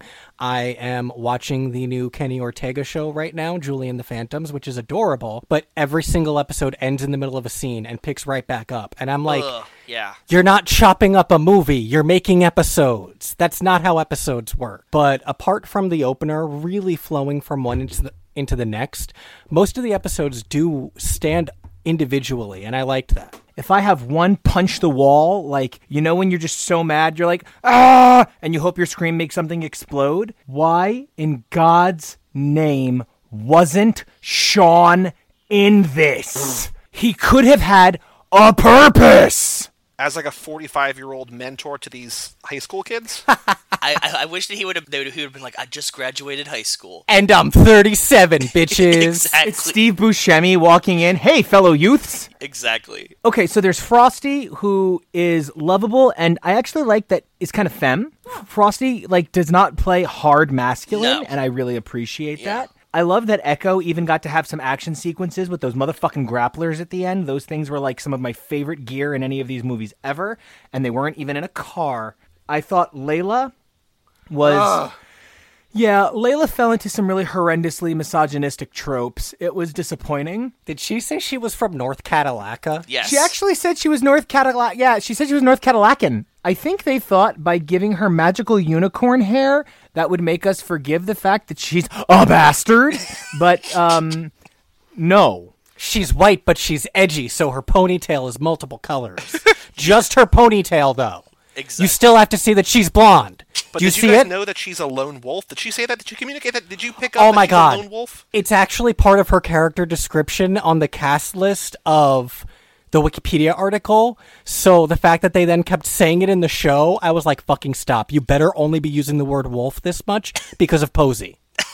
well, and I kept thinking because of the way they were splitting the audio, I kept hearing it as "I'm alone, comma wolf," and I just kept thinking, "Who the fuck is?" Wo-? Oh, right, they're just saying a dumb line. I thought Cisco was a really great opportunity that they kind of wasted a little bit, and I feel bad feeling like they kind of wasted it a little bit because I guess they didn't really, but they kind of did, and here's what I mean by that. I was a little thrown why Cisco was this big, thick dude who's a boxer. That's a good opportunity to have, like, you know, some thickums show, right? You know, get, get, get, yourself a nice thick boy. At the end, when we see him sort of shirtless, he was pretty fit. And I guess my problem is anybody who was portrayed as overweight or not fit and in shape was kind of like a background character. And uh, that sounds a little silly coming from me who lives at the gym, but like, I do care about inclusivity. And you didn't always. You used to be incredibly overweight. You know that. Yeah, I was 300 pounds and I couldn't do a single push up. So, like, when animation is the opportunity to have very real looking people do very not real looking things in a dynamic way that bucks the trope, I'm a little disappointed when you don't take that opportunity. Mm. And they even have him as like a punchline, like he's the one who eats cookies and then gets excited when there's more cookies, right? Like it's the same. Like that's that's Yeah, He's the sweet fat friend. yeah. he's Hunk from Voltron. But Hunk actually got to be fat, which was so hot. Which will, like, I mean, like right now we're watching Lost season two because Michelle Rodriguez is there, and you know we're talking about Hurley, and Hurley is given more to do, and like his weight is a focus in things, and like it's an element. Like the episode we talked about last episode is when he just like gets rid of all the food, then they find more food that was dropped, but like he's more than just that. Like yes, he is. If you're breaking everybody down to their stereotype, Yeah. like he is the fat guy, but he's more than that, right? Yeah. I, I guess you don't have as much time in eight 20 minute episodes as Lost as, you know, 50 hours in or whatever we're in, to, like in the series. But, like, it is a bummer that they don't allow themselves to do more with that character. Because you're right, like, the potential, the limits of animation are endless, right? You could do whatever you want. Like, you could make him fly. You know, who knows, right? So, They did. Frosty flies. Right, well, hold on. We have to go back. So I wanted to point out that I also thought that it was incredibly significant that Ms. Nowhere, and this is so fucking phenomenal to me, she played the Hobbs. When she was like, cuff me, it's fine. I was like, oh my god, she's the dutiful soldier. Holy shit, a woman of color is the dutiful alpha soldier. She understands that her stake in this is secondary to the larger picture of what's at stake. Cause like I love Tony, but I, I like I like want to fuck Tony. like I want to like be Dom. Like I want to be like Dom, bro. Teach me to be you, and him be like, "Nah, man, you gotta just be yourself. Nobody can be anybody else." You know what I'm trying to say? And I'm like, "Yeah, man, I get that, but like, teach me how to be Dom." And he's like, "Nah, man, you were Nico. It's super cool." And I'm like, "No, change my name to Dominico. I'm into it." like that's what I want from that. But Tony is such a schmuck. Tony's like a baby boy. Tony has to do an amount of growing that is beyond the scope of the amount of growing Dom had to do. In that regard, Tony's more of a Brian. Okay. But he's a Brian with a significant last name. So what does that mean about the interaction? Well, okay, I'm going to say something that Kev was probably not going to like, but that makes Layla the Dom. I kind of hate her. So this isn't the Fast and the Furious. She's the wrong side of the tracks one trying to get the good guy to do the bad thing. I mean, I think she's the Letty. In a weird roundabout way, I kind of think that Frosty is the Letty. Okay, because I was going to say it's not Echo. No. No, Echo is unfortunately more of the Han. Really cool, really uh, cool looking, a great Yeah. aesthetic, but really underutilized in a dynamic way that allows the character to retain a sense of mystery. Yeah, I can see that. I like that. Yeah. So yeah, I mean, on the whole, I guess what I mostly have to say is it was a bunch of cool character models, and I liked the ways that it pushed the franchise into the supernatural. I thought that the helmet looked exactly like the fucking cosmic Ghost Rider was a little bit too much for my brain, but I can forgive it. I thought it looked like Zorn. Okay, like my precious Zorn, a little bit. I see it. There's a few things. Like it's a, it was a little bit generic. like a Mr. Freeze on fire. I also thought maybe a little bit when he was like, my drones, my birdie drones, was a little bit too much for me. if I had been on Match Game, I would not wanted to have matched with him. so it was certainly interesting, but like, I don't know. I think this was shortchanged at eight episodes. I think this deserved 12, perhaps. Tony is a terrific character. He has a lot of growing to do. Ms. Nowhere is the star of the show. And I mean, again, you're talking about a Tony nominated actress who knew how to fucking sing the house off the walls. Yeah. When I think about the power of Hamilton, it is the cast. It's not the world's most perfect show. And it's just proof that Renee Elise Goldsberry knew how to bring life to like anything. She made this feel so powerful. The problem with giving something like this 12 instead of 8, though, is that people aren't going to use that time well. They're going to instead stretch the season to 12 episodes. And I would have really, really hated that. I was blown away by how quickly Shifter turned on the kids because normally things like that are drawn out so much longer. I wanted more, but I fear they wouldn't have done better with more, so I'm comfortable with the amount that they got. I just hope that it's doing well. I'd love to see this get like at least a third season after two. I hope the bad guys in the next season are clutcher. like we didn't even know like we, i think we kind of left the first one having not really heard about it and like we have one listener who tried to get his son into it and his son was like dad this is boring like i'm not into this and so like our anecdotal evidence was not in the show's favor And the way it ended, it kind of like left it open, but didn't really be like, and then next time, you know? So we were like, okay, they probably did this one and that's it. But for them to get a second season already, I'm like, about it. going back to what Kevo was saying like way earlier in the episode about and then comparing it to the 8 versus 12 like this is essentially kind of chapters in a movie as opposed to individual like they kind of stand alone but they're also it does kind of feel just like a 160 minute thing and I think if it was 12 it, there would probably be episodes like I feel like a lot of the issue that a lot of people have with the not necessarily early Netflix shows but maybe like the shows a couple years into when Netflix was like churning out content is that I think a lot of people point fingers at and I don't want to insult because I haven't seen a lot of it but like a lot of that Marvel stuff, they're like, it doesn't need to be 13 episodes. It could be like 9 or 10, and they could cut out a, a couple in the middle. And I feel like if this was 12, we might get some padding in the middle that like like let's just get to the end game. So I don't mind that Iron it was Fist eight. I think I'd rather be yes. left wanting more than want to not watch something, if that makes sense. Now you listen here. Kevin and I are almost done with Melrose Place, where the shortest season is 27 episodes oh. and the longest season is 36. That's insane. 226 episodes in seven seasons. Because it's a classic soap opera at the end of the primetime soap opera legacy years. It is the final trashy soap opera of its generation, and the iterations that followed were explicitly satire of that original iteration. Desperate Housewives is completely a satire of Melrose Place. I think something that's really important to take note of that a lot of people don't really think about is the amount of screen time that you give these things. I realized while we were in the middle of season two of Luke Cage that it contained the 100th episode of the Marvel Netflix universe with all of the shows combined. Whereas if you break down the Marvel Cinematic Universe into 40 minute episodes, there's only been about 66 to 70. Mm. So there is literally more screen content for the Marvel Cinematic Universe on Netflix alone than there is from the movies. And you know, I brought up the Melrose Place thing to Desperate Housewives because Desperate Housewives and Lost and Grey's Anatomy, the three of them actually spent about five years vying for the number one show in the world. And at any given point, it was one of the three of them or CSI. At any given point. Now, Desperate Housewives did tend to win in the end, on the whole, in the international markets because it was aimed at women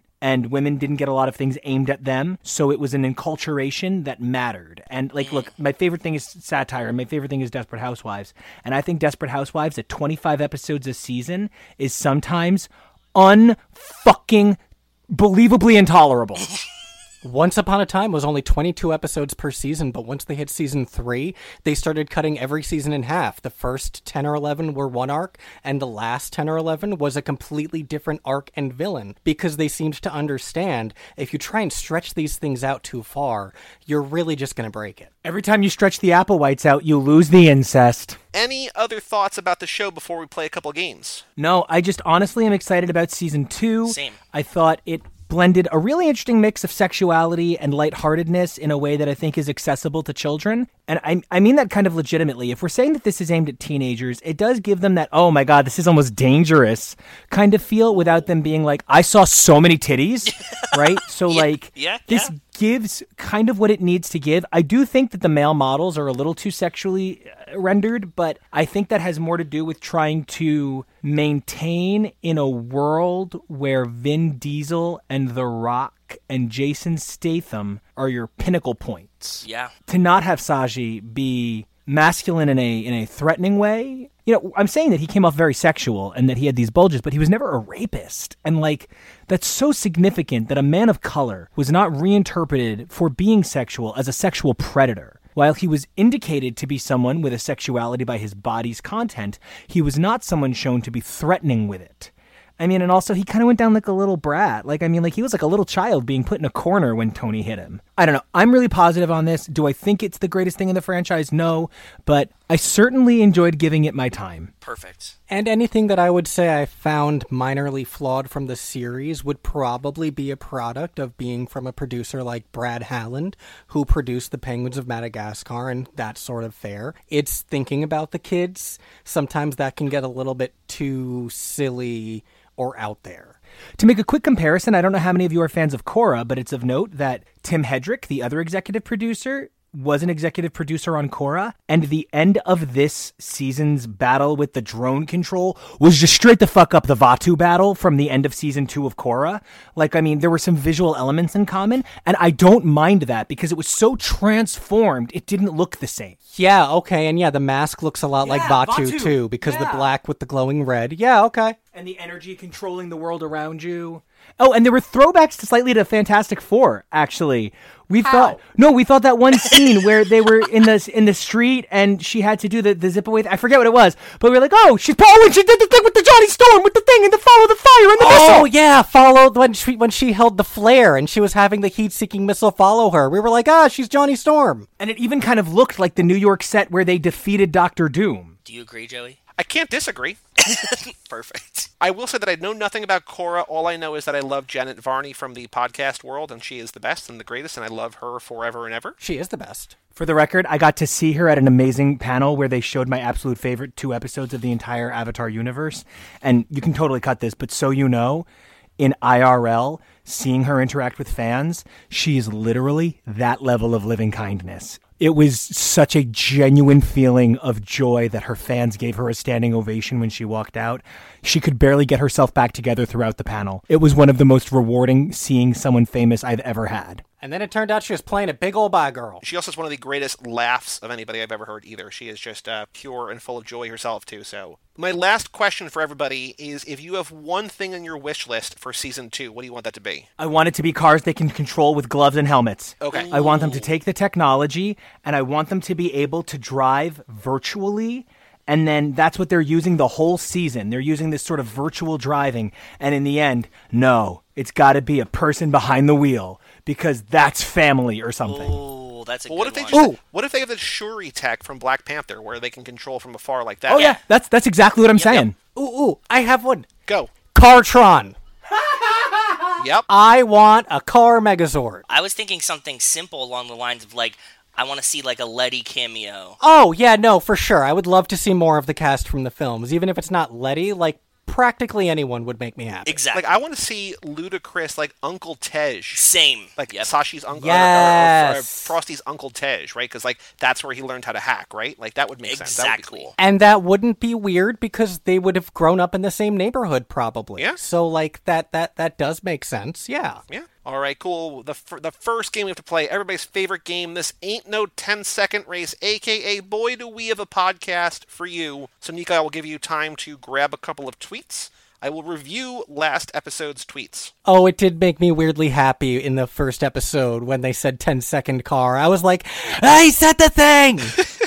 There's there's a handful of references and there's a handful really at the end in the eighth episode of things that you don't know yet that you will, but like Joe and I were like, oh, they really to use the franchise term, hit the NOS. And like the references, like it kind of it's its own thing for a while, and then at the end they're like, oh yeah, like let's reference everything about the franchise in like the last like climactic battle. Also the last climactic battle it was kind of like uh, Spider-Man Far From Home a little bit, right? Yeah, okay, I see it. Yeah. First up, I got to review last episode. I found Eddie Malden at Yes. Eddie Malden.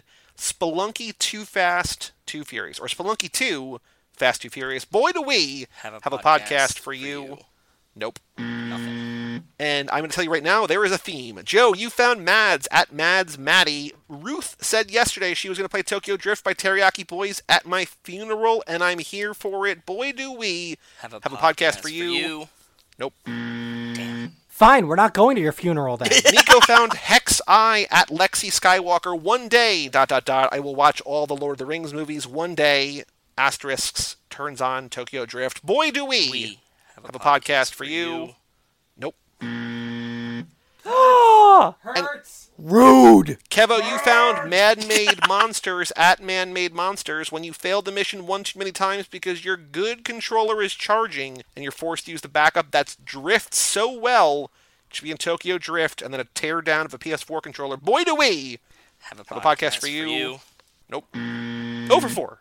We are That's back like a normal run grind. for us, though. A lot of cold fish last week. All right, You know, fine. Nico, let's Nico's let's, just let's like try it again. You guys came in like a good run there, and you know you thought points came by easy. We're taking it old school. This is this is not an easy time here. This is a hard game. I'm going to argue that this says more about Tokyo Drift than it does about us.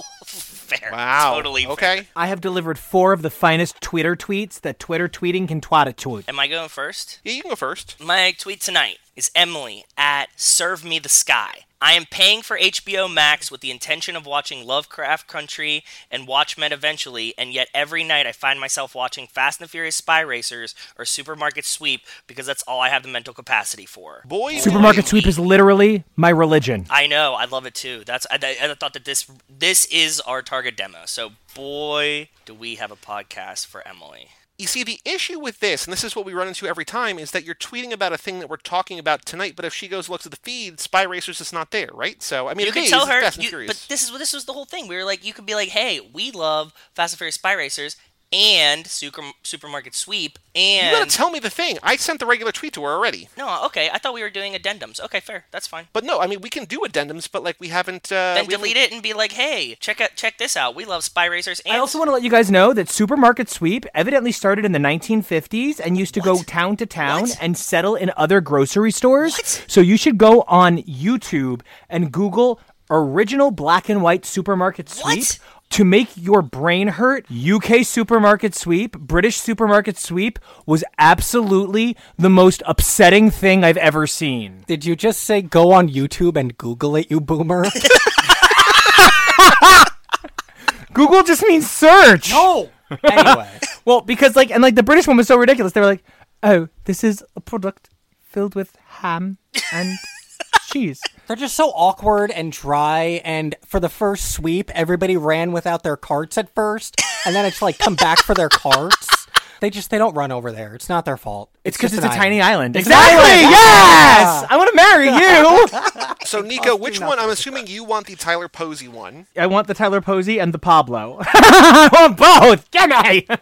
no, really, I'm fine with anything. And then which one do you want to give Kevo? The woman putting a box over her head really feels like something Kevo would enjoy. Okay, so first up, you found Tyler Posey at Tyler G. Posey responding to Miss Chanandler Bong. At Tyler Posey, what miss you? What's the next project? He says, at Spy Racers, a rad cartoon I did for Netflix, comes out the day after Christmas, so I expect you to watch all of it before the new year. Boy, do we, we have a have a podcast podcast for you. for you. And dude, he's gonna love how much we talked about smoking out. I hope because he's such a chill bro, and like I'm totally gonna subscribe to his OnlyFans just to watch him play guitar naked. I'm, I'm saying we love you, and boy, do we have a podcast for you. Because it feels like he that's on brand for alpha Nico. now. Yeah, that that feels on brand. Yeah. Tyler Posey might be my tweets for the rest of this lap. Yes. And Joe, you already got a point from Serve Me the Sky, liked the tweet. So I'm going to say, I'm going to count that next time. But uh, the custom tweet, I mean, That should get extra. Yeah, that should get like live flashpoint extra. Ooh. And for you being so kind and generous and mentioning it, you should get honesty points. well, thank you. Kevo, you found Bacon Nico at We Are Bacon Nico.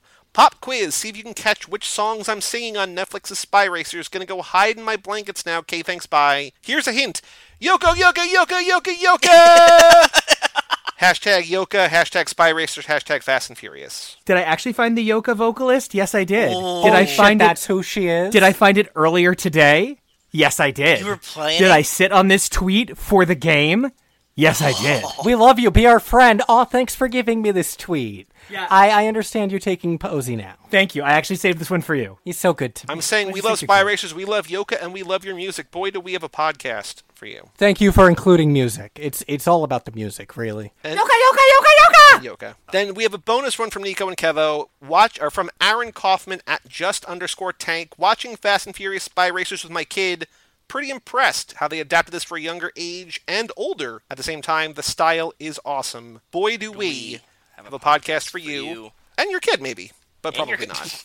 no, probably not for the No, kid. uh, I think because of me, if nothing No, else. I mean, we're just constantly talking about nonsense. I mean, yeah, all the dicks probably wouldn't help either, but Do kids even listen to podcasts? I probably would have hung myself first. yeah, I was the only kid who was like, Mom, Dad, I need to talk to you guys about my inability to listen to NPR. For my eighth birthday, all I really want is an AM radio. And my parents were like, You're so damaged, kid. Here you go. anything to just anything to get you to stop crying on the bus.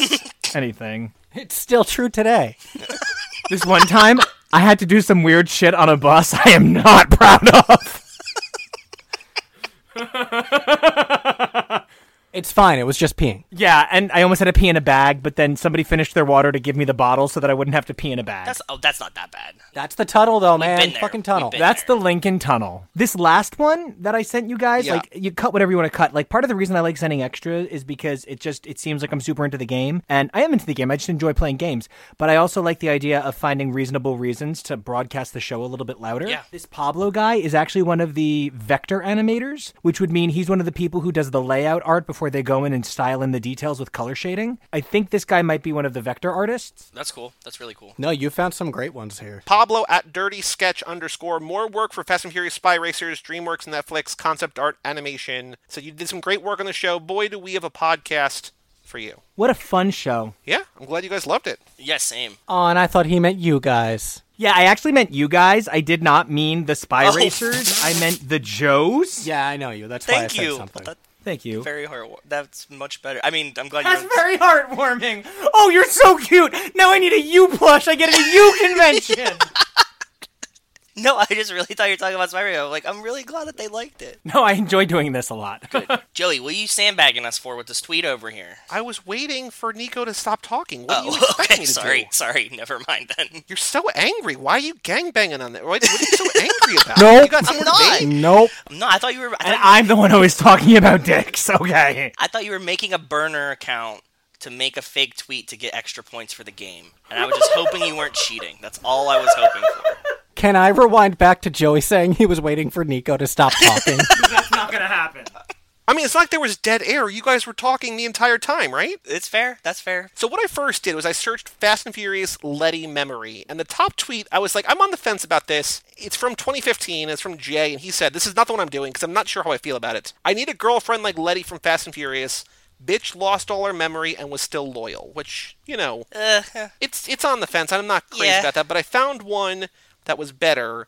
I found from N at NZ Moody. I only watched Fast and Furious for Dom and Letty. Boy, do we, we have have a podcast, for you. Yep. They're our favorites too. That person gets me. That person gets me on like a cellular level. I feel very seen. I, I would like I would like a modesty curtain, thank you. So we will see. I mean, we're already more successful tonight than we were all last episode because Joe already got one point. So we'll see how this all turns out next week when we come back for Spy Racers 2. But before we do that, one more game. Dude, what's my car? Dude, what? My car. What? Your car, dude. So, By the way, if I described a monster truck to you guys, what's the first thing that would come into your heads? Like, if there was like a monster truck with a name, what's the first one you'd think of? a more specific Oh, question a is do you know anything about the world of monster trucks? Truckzilla. Is Truckzilla a real thing? Did I make that up, or is that like something from a cartoon? Well, I said Robosaurus. Like, I think we're, we're thinking the same thing, like whether it's Yeah. real or not. But yes, that's what I know. If I said the name Gravedigger, would you have known what it was? No. I thought that was a wrestler. Okay. Right. Never no, that's the Undertaker. Undertaker. Yeah. Okay, never mind. Okay. Here's the only thing I know about trucks. Number one, I like driving them. I like a nice big Ford F 150. I love a double back axle. That makes me real happy. I like absurdly large trucks. I love driving absurdly large trucks. I just don't think you can make a car big enough to fit my love of giant cars. right? I'm that guy, and in a perfect world, it would be purple with yellow accents. so it would be the biggest, gayest car. It would just drive like Joey, like we were talking about. This car would be Rob Halford driving down the street doing booty bumps. Oh, by the way, I saw uh, there's someone in my town has an inflatable death riding a motorcycle inflated up for Halloween. I was like, oh, that, that reminds me of Rob Halford. And I almost took a picture. I'm like, I don't need to take a picture. I can just describe it to him. we're so there for each other. Truly. I have this horrible habit, and Kevy kind of a little bit makes fun of me, but in that sweet way that a husband should make fun of his husband. Whenever we drive by those, like, they have all the tractors out on the lawn places. Oh, like, oh yeah, those places that sell the giant yellow earth movers. Yeah. stuff. Okay. I always think it looks like they're letting them outside to play together. Like it's a farm and they're roaming free. Like- and like I wave at them. Yeah. and like I'm convinced they're doing it on purpose. and that's when you say truck, I either think Ford F150 because it's, you know, like my dick is a truck, or I think of the cute little you Backhoes and stuff. Yeah, caterpillar stuff. Yeah. Caterpillar. That's it. Yep. You read my mind. Good man. Yep. Yellow Caterpillar Farms. The reason Joe brings this up is because we had someone send in a picture of a monster truck, and I was like, I don't even know how to des- get to describe this to begin. And Joe was like, Oh, that's Gravedigger. Everybody knows Gravedigger. I'm like, I don't know anything Yes. about So I was just any of this." gauging. I was just gauging whether or not because he didn't know it at all. So yes. and everybody knows Tazon Day too, right? exactly. Exactly. True. I don't know why you're. I mean, you're laughing, but he's he's dunking on you here now too, right? So No, like, I'm not. No, no, I'm not saying it like that. I was saying, did I have, did I have, um, It's possible he just has a good sense of humor about himself. do- did I have an illusion that everyone knew Gravedigger, or was I right? And I think I have an illusion that everyone knew Gravedigger. I was trying to get another perspective. yes. I think illusion is a little too self unaware. You had a joyful delusion and hope. Yes. Tonight's car comes from Jerry. Okay. What's up, Jerry? Subject line and another car pick. He says, "I think I got Joe two on this one. Okay. It's a super car. It's American. Costs about a quarter million dollars. Okay. It's silver." perfect. Nico, do you want to take a shot in the dark here? Okay, it's an American supercar and it's silver. Okay, so I think I'm going to call this. Uh, no, I don't have anything. Is the, it the new? Vin Diesel. Is it new or old? By the looks of Wikipedia, it came out in 2012. Begins hacking Joey's computer to look up his internet browser history. Um, is it a Saleen? No. And this is, I, I think, for, if I'm reading this right, if I'm in, understanding this right, if I'm interpreting this correctly, it is the this company's first car. Is it a Tesla of some sort? No, Is the company around and is it big now? I don't know, but the wiki says is not was, so I'm assuming it's still around. Like you don't know the the manufacturer. I've heard of it, but I think I've heard of it because of video games. Ooh, is it an NVIDIA GeForce processor? It's a 3090 and it is sold out. I get so fucking angry when I met like I don't I don't buy anything for computers to upgrade anything except sound cards and video cards. I just helped Jonah buy a new computer and every time I see him play on it, I get so fucking angry because it was literally my dream laptop and he had the money for it and I was like, "No, baby, get this." And he was like, "Oh, what a good idea. And it's such a great computer. Pup, thanks for recommending it to me." And I'm like, "You're welcome." You guys can't see my hate face, but it was funny. I could hear it. Thank you. It was founded in 2009. They it, this is from a series of cars. It is sporty. It's a two door. It's very sleek and low profile and aerodynamic. It kind of looks like a Dodge Viper, but cooler. It kind of looks like a okay. Maybe not. So it's one of those cars that if I was watching a fail, they would have to get out of the car, remove the front of it to pull it up a driveway, and then put the front back on. Yeah, I think that's not entirely unfair or inaccurate to this. Okay, there's one of those on my street, so I'm very aware of it. And the guy like literally has to raise the car, get out of the car, take the fender off of the car, pull it into his driveway, and then put the fender back on. And then pull much. it into his garage too much. because he can't put the fender back on in his garage because the garage is too small. It's too much for me. So this car is a mid-engine rear-wheel drive two-seat sports car with a probably going to get this wrong monocoque. That can't be right. M O N O C O Q U E. Okay. Monocoque chassis Monocoque? Built from aluminum, Coke? carbon fiber, and Kevlar. No, keep saying cock. But just one cock, just a monocoque. This is why that guy's son can't watch. We might as well get our money's worth. One time I made out with somebody I should not have made out with, and I wound up with monocoque. it was terrible. The company later introduced an evolution model of this car that utilizes forced induction, i.e., a twin turbo system on its cubic inch, 427 cubic inch V8. What the fuck is it? Okay, so What's the what's the company? No, I can't, I can't say the company because if you if I say the company, you're going to know it. I think it seems like they've made two cars. They made a car that it's this is a number and a letter, and then the other one is the same letter but a different number. I gotta be honest, this is starting to sound more like like I study roller coasters and stuff, and this is starting to sound like an Intamin launch coaster more than anything, and it's fucking freaking me out. I was thinking about you the other day, Nico. I saw like one of the, like the Hyperloop from Kennywood was being sold. Oh, and I just like and I just thought about you. like it had just got sold. It was like it was at Kennywood forever. Then it went to Mexico for a while, and then now it got sold somewhere else. And They just don't make hyperloops like they used to. They just really don't make them like it, they, it's just not even fair. They just don't make hyperloops it, right like, anymore. it left before I was even like old enough to ride it at Kennywood. It was like very very early in the '90s. So it's just not right. I will say that the the car the make is a bird. a Falcon. Yeah, That was a guess. I don't know what the Falcon is. A Falcon L7, you got the number right, but The it's a Falcon. F Zero Racing. S7, Nope, wrong way. Wrong way in the alphabet. the M7. A7. What is it? The Falcon F7. F7. Let's let's see what this is. Now all I can think of is Star Fox's dad. Oh, this has like a very Bugatti front end. I guessed on Falcon. I honestly didn't know what it was. I can't admit that. Like, So you never heard of Falcon before? nope, I've never seen this car before. It kind of looks like a Mustang a little bit. Well, I said like a Viper. Like it's got like an old, You're like right, American yeah. muscle kind of sporty. Well, not American muscle, but like an American sporty whatever, right? Yeah, yeah, yeah. No, this is really cool. I've never heard of these before. What does this like do? Built in Michigan, the car will amaze. Yes. Yeah, that's badass. I like the back too. Definitely a cool one. I, I didn't get it. Definitely not. I think I'm al- almost positive that I've heard about it in video games, like the Falcon, like a, you know, just an American supercar would make its way into some video game at some point. I think, right? So Same. Yeah. And like I like that the number is always a seven. I don't know why they always use seven, but it's like always seven.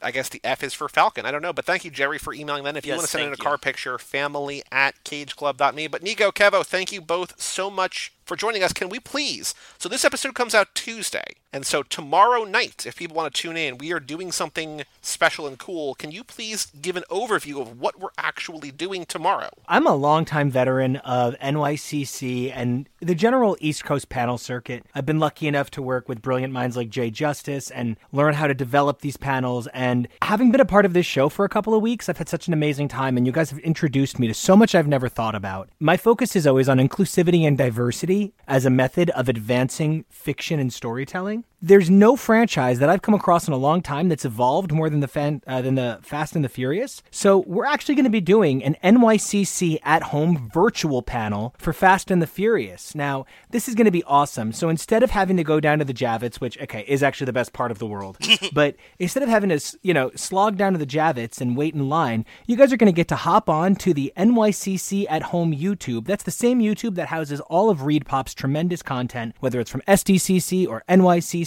And if you happen to miss it, it's going to be housed in perpetuity. But we're going to be focusing on how fa- how Fast and the Furious. I keep going to call it Too Fast, Too Forever, and I keep calling it Fast Forever. we're going to be focusing on how Fast and the Furious has evolved as a franchise and why it's special. And we're really excited to kind of get a chance to share this in a different form than we've ever shared it before. And I just can't believe you guys were willing to be part of this with me. I'm so excited because asked us to this be has been it just makes sense. This has been one of the most eye-opening experiences in media for me in my life. So I'm really excited to see this sort of phenomenal dissemination of an unexpected subversion of trope be played out on a major stage. Now, I would be remiss if I didn't point out that NYCC this year is actually calling itself the Metaverse. The Metaverse. And the metaverse. is yeah, it's actually also including another convention from England, the Manchester Convention, which would happen around the same time. It's really exciting. This is multiple conventions coming together. Again, one more remiss would be if I didn't mention LGBTHQ, a nonprofit organization that is working to help us get the word out there about these phenomenal sorts of media.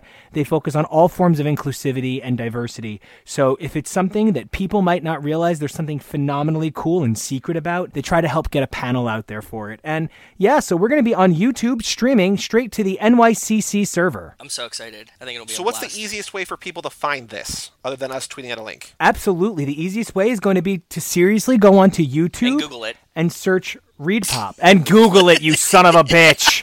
Oh, you son of a Ford Falcon F7. So the easiest way is going to be hop right onto YouTube and search out ReedPop, and we'll be right there live streaming to you guys Wednesday at 7 to 7.30 p.m. It's a tight 30. They're pretty strict about that. I'm sure. And it'll be housed in perpetuity forevermore. So you'll be able to check it out too fast and too forever. And Yeah, what else do you guys want to plug tonight? What else do you have going on, podcast wise, not podcast wise, other Comic Con panels, anything you want to hit us with? You might have missed some of them by this point, but you'll be able to check them out on YouTube.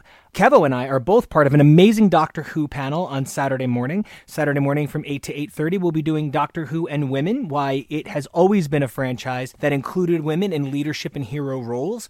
We'll be comparing the idea of why one is a CEO and one is just the mother of a house when it comes to gender politics, and that's going to be a lot of fun to do in space. From there, on Sunday, I'm going to be part of a panel examining the evolution of uh, diversity in comics at around 9 p.m. Sunday night on the ReedPop server once again. Monday and Tuesday, I have been lucky enough to be granted time to run back to back X Men panels. Monday, we're going to be talking about the official X of Swords reaction panel, where NYCC has entrusted me and the crew of X's for Podcast to talk a little bit more about X of Swords. So once again, Joey, thank you for giving me such an opportunity to house my voice here, give, you know, more people a great chance to shine. Tuesday, we're going to be talking about how some of us grew up reading the X-Men as kids and now we're fucking older than them and how it feels to have gone from looking up to Scott to looking at him as a younger brother and how that transformation has been a dynamic shift in not just how we live, but how we interact with these fictional characters. We have a lot of stuff going on, all thanks to the amazing work over at Inside the Metaverse, and in part thanks to LGBTHQ, everybody just fucking killing it all over the place, making sure that the mic is passed thoroughly. And in spite of all that, Katie Pryde, or now Kate Pryde, still stuck in high school. I mean, come on, guys, let's let's get with it. She's just stuck there, man. But now she's got knuckle tats, and it's a real serious thing. And a drinking problem. I love her. She's great. I love her. Kevin, what you got? She's going hard on? not to love. Hanging out. Cool. Perfect. I have no idea which panels I'm on. I never do. I just sort of Lebowski my way in and talk wherever Nico asks me to talk. I'm pretty sure he just said the Kevo abides. Will you keep people abreast of the situation on Twitter, or should people follow you for other reasons? Yeah, sure. Let's go with that. You can follow me on Twitter at Kevo Really, K E V O R E A L L Y, same as on Instagram. And you can find our Facebook page for Husbands Talking More or Less at Real Nico Kevo Action. Want to hear me be loud? Yeah. Hear me out at Nico Action, N I C O A C T I O N, Twitter, Facebook, Instagram, Discord. Anywhere you can find me, I'm Nico Action. Cool. So on Friday, Joe, you and I are talking about the brand new, out now to watch Fast and Furious Spy Racers Season 2. And then next Tuesday, Nico and Kevo will be joining us once again to talk about that very same Spy Racers Season 2. Mm-hmm. We'll see if there's Letty, we'll see if there's Tej, we'll see what's going on in Rio, we'll see what's happening if they're driving cars with their hands and their minds. I mean, I guess you always drive a car with your hands and your mind, kind of, but like maybe in a different way. We know what you mean. We know what you mean. Yeah. But for all things Too Fast, Too Forever, you go to cageclub.me, facebook.com slash Too Fast, Too Forever, or at Too Fast, Too Forever on Twitter and Instagram. Email us, family at cageclub.me. Check out our Patreon page at toofast2forever.com. Take the quiz. Check out the minute document. If you're the $10 tier or above, pick movies for us to watch. Get stickers, get swag, get merchandise, all those things at toofast2forever.com. I'm Joey Lewandowski, I'm Joe too. and that was Kevo Reese and Nico Vasillo of Husbands Talking More or Less. And we'll see you next time right here on Too Fast, Too Forever, and we'll tell you all about it. When we see you